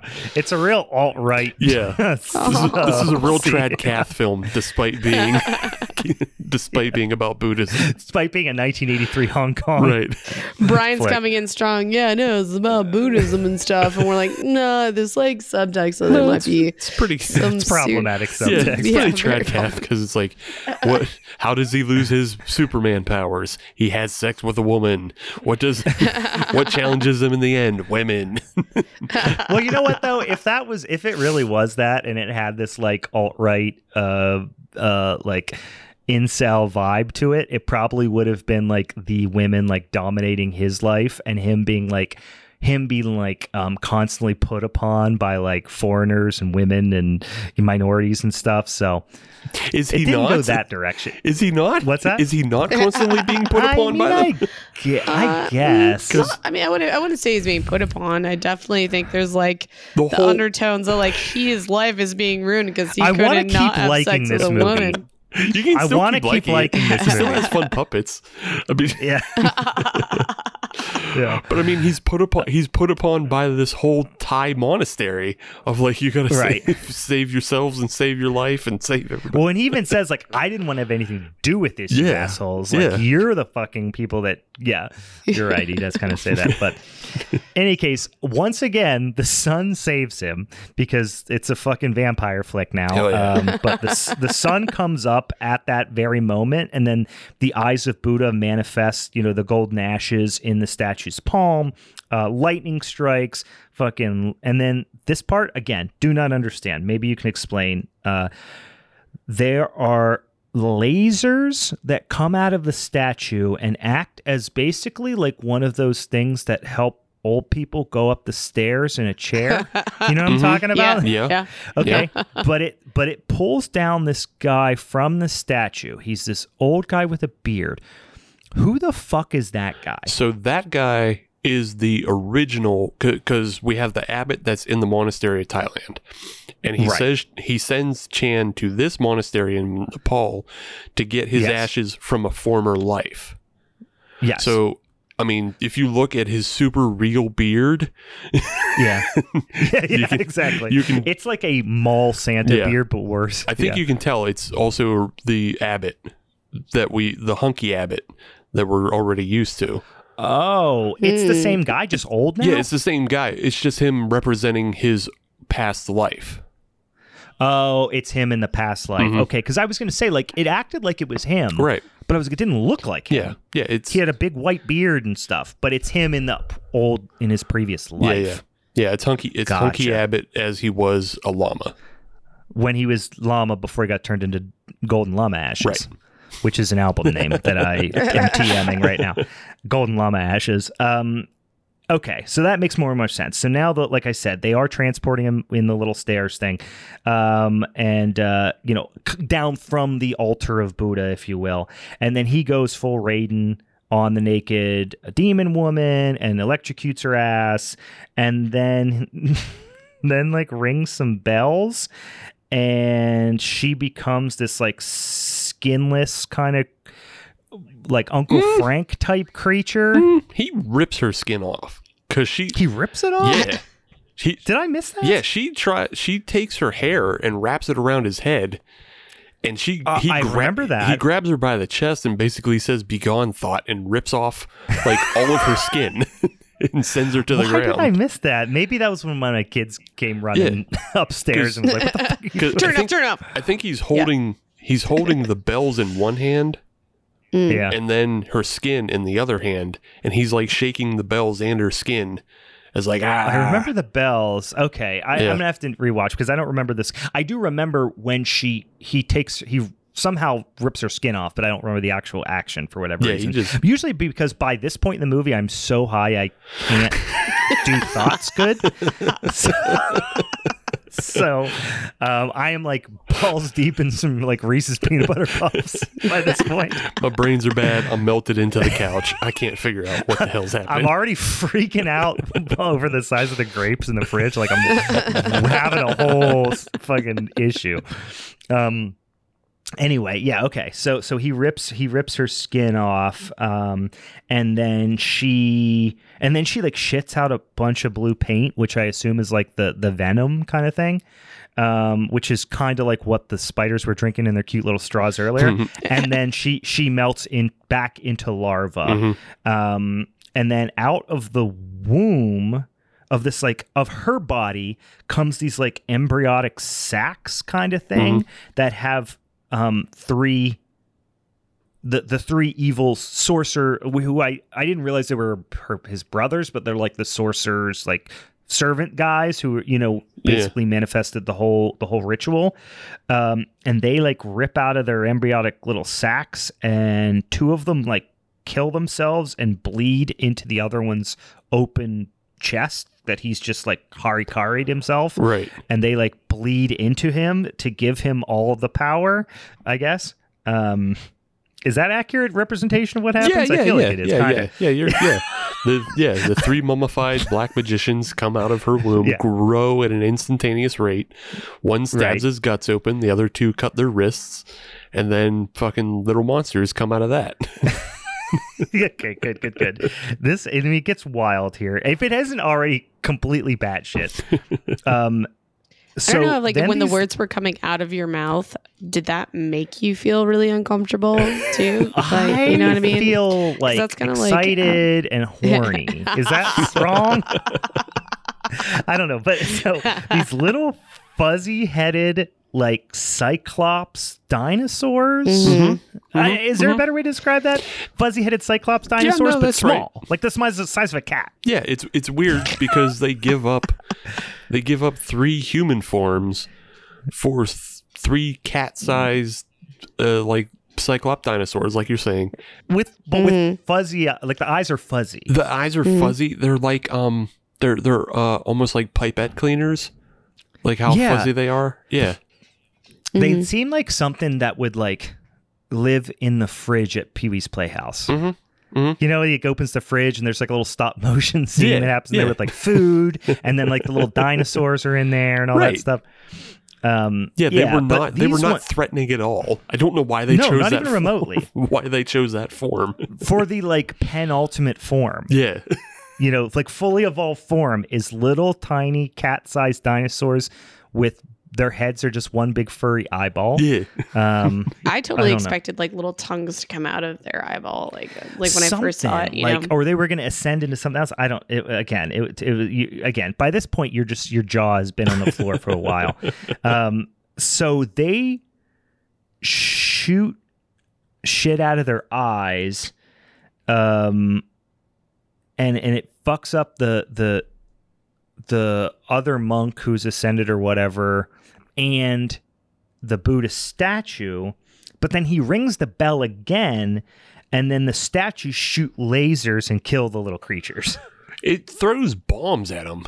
Like they're little they're little like I don't even know what to describe them as because they have like little whisk ends on both ends, and it throws oh yeah, yeah, yeah. They're like little missile, little yeah, projectiles it throws of like some little sort. Right? Bombs was at them and blows them up like instantaneously. Like they're again another anticlimactic end. no big deal. Yeah. Yeah. all this transformation and wild shit, and then it's like, haha, fuck you, Yeah, pow. yeah, it's all this Just blows 'em It's up. all this crazy shit, and then they're just like, "Eh, you lose." yeah and then and and and then i mean we're almost at the end here believe it or not the needles that are used to kind of like administer the poison come out of chan's eyes now Mhm. like are like disarmed almost and then the original monk um you know who obviously he, he set out to, to save his immortal soul um in the first place comes to life in the form of like a golden statue and then all the other monks come in and start praying to him hmm Mhm. and so he's like the new Buddha now, I guess. I don't know. And then Chan just goes, "All right, I've had enough of this shit," and bails. Yeah. and I'm then out. that's then the credits roll. He's Mm-hmm. so fucking out after it. Like, it is the funniest thing because he is so Yeah. upset walking out of that temple. He's like, he's just Mhm. like, seriously, guys, that was some bullshit, Yeah. and he bails. and, and again, he didn't even get a thank you. He didn't even get a thank No. you. and and that and that's how you know like he's put upon by all of this because Yeah. he didn't stay to be a monk like you see Yeah. him he's dressed No. in his fashionable whites and he gets Right. up he gets up and he says fuck this fuck you guys i've had Fuck enough of you. this I'm black going to get magic drunk. shit I'm Yeah. going to get drunk and burst I'm gonna burst Yeah, very nerds. Cartman esque. No, but it like so that's why halfway through the movie you're like, oh, this is going to be this like weird morality tale. Mm-hmm. That's what you that's what you kind of think. But then it ends up being the opposite, and it's like, no, fuck all this no- nonsense. This is a, this like. So I took it as like, oh, all this stuff, all this this, you know, uh, e- good versus evil, you know, uh, you know, getting wrapped up in all these little religious battles and quarrels and all this stuff is like a fool's errand. Mhm. That's how I took it. Mm. i mean it's like a fool's errand but it's like he had to do it if he wanted to live so he's just like Yeah. he's just annoyed the entire time like Yeah, yeah. He, I mean, he did never had a choice besides like when the monks summoned him to the temple in the first place. I guess he could have like, um, like, compl- just just avoided it. Mhm. But you got to assume he felt some sort of debt of gratitude because the the damn ghost saved his life when he was getting waterboarded or Right. whatever. hmm He's, I guess he's gonna just like, it's so it's so confusing because there's nothing afterwards, and it's just like, well, is he just gonna live his life that way, and like the next black magician to show up, like he'll come back, like he's like he's like you know the Batman of Buddhist monks, he'll show up Yeah. when trouble is there, but other than that, leave him the fuck alone. Don't I bother think he was just like, I'm gonna go get some wings. yeah, Like that's all I'm gonna do right now. I'm gonna go get drunk, get some wings, just rub one out and sleep for three days. that's my move. That's the move right now. Um, You know, I think you're so fucking right. so ten out of ten, yeah, right? ten out of ten. Great movie. I will watch this movie. I've watched it three times. I only watched it this past year for the first time, or even it might have been early this year. I've watched it three times. I will watch it probably a hundred more times in my life. I love this movie. it's fucking bonkers. This is another one where if you're just like somebody says, "Give me something batshit," I'm trying to get just do bong rips and watch a movie and fall asleep. I will give them this one every time, and they will not be. They will be satisfied. They will be happy. yeah, I would love to see if there's like a better translation out there. If like somebody like Me too. Yeah. uh, like vinegar syndrome maybe Mm-hmm. has like a dvd or blu-ray release that you know has like a good translation just because like i do Yeah. think you miss a lot and it's kind of like it is confusing at times uh, i'm sure it's still confusing even if you knew all of the words Mhm. yeah.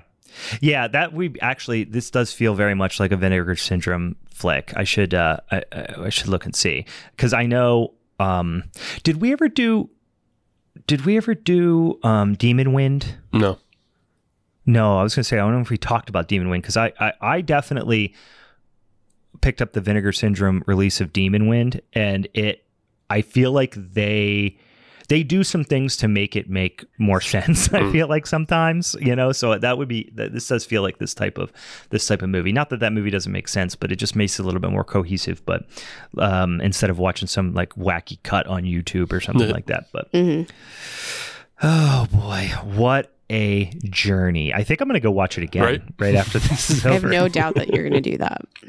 I mean, it, the, the there are so many great practical effects in this film, and that's what you're really watching for is just all the fun Mhm. practical effects that are so Yeah. crazy, and there's so much color to the film, like just shit you do not see that often anymore.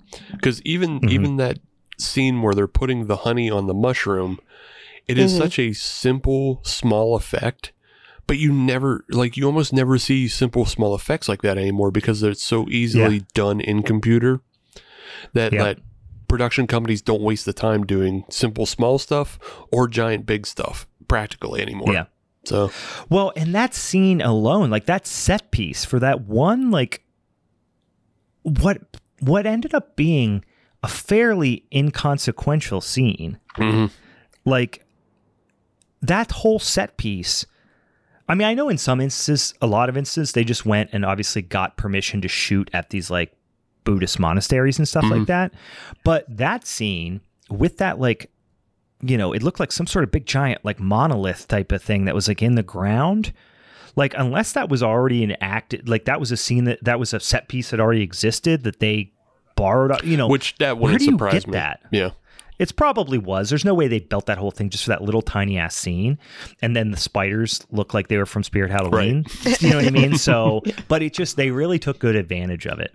Um, but all I'm saying is, listen, that was a gem. And I could have picked 964 Pinocchio, which I considered, but did not. uh, so just be happy because when I do eventually pick a movie th- at that caliber, Meg, and I'm talking specifically to you. What? Who? You are you are going stop to be like, fuck, I should have enjoyed. You know what I'm gonna, you know what I'm could gonna do in advance, Yeah. just out of spite, is I'm gonna go watch that movie. Until you go Ruin fuck it for me. yourself. Yeah, I'm gonna ruin Cut your Brian joy. off the pass. See, There's hear nothing that, you Steve? can do that Don't I'm not tell me what willing to movies you're gonna like torture me with. I never 'cause I'm gonna knew. Fuck your day up.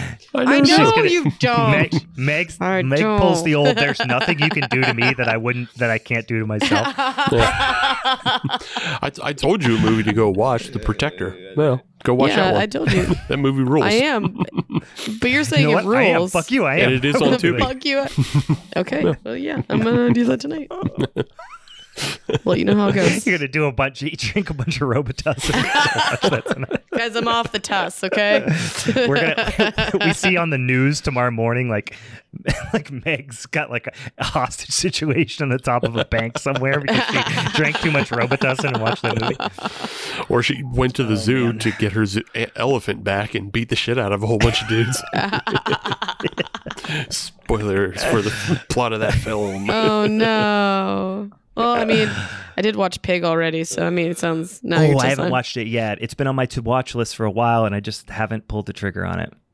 I love Nicolas Cage so much. I do, so that's why I'm going to watch it. The nothing. Everyone keeps saying it's not what you expect. It's not what you expect. It's not what you expect.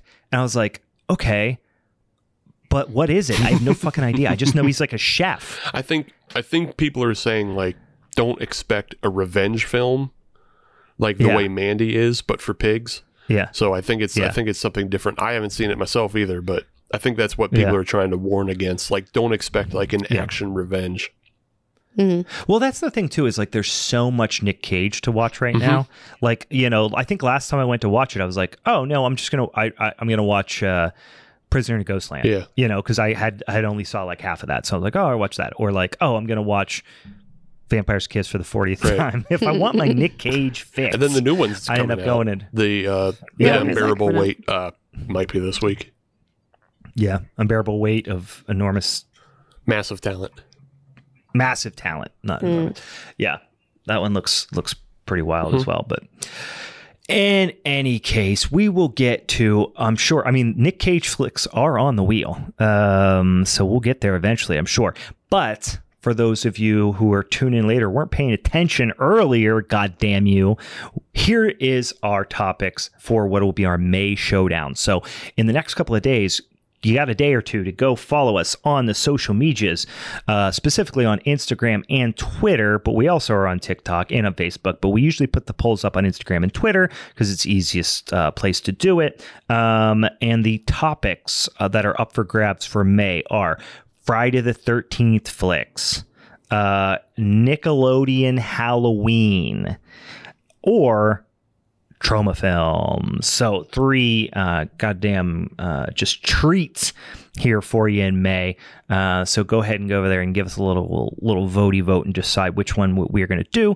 We will announce it on the next episode, and then the episode after that we will pick the movies, and the episode after that we will discuss the movies. So uh, you will know what those are ahead of time. So if you want to watch them uh, ahead of the showdown episode, so you can argue along with us in your car or in your shower or in the you know basement that you're currently trapped in and um, only allowed to uh, listen to podcasts, you can do that um, if if you so desire.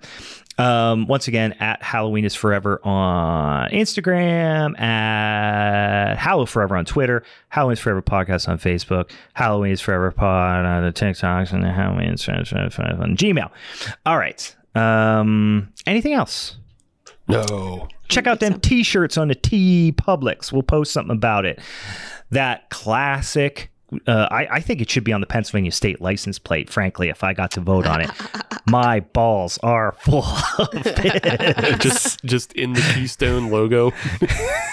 It just Oh my says God. balls are full of bits. Check it out on the TeePublic store.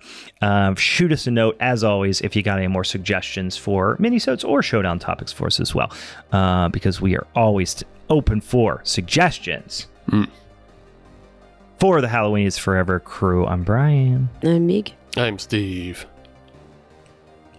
Bye.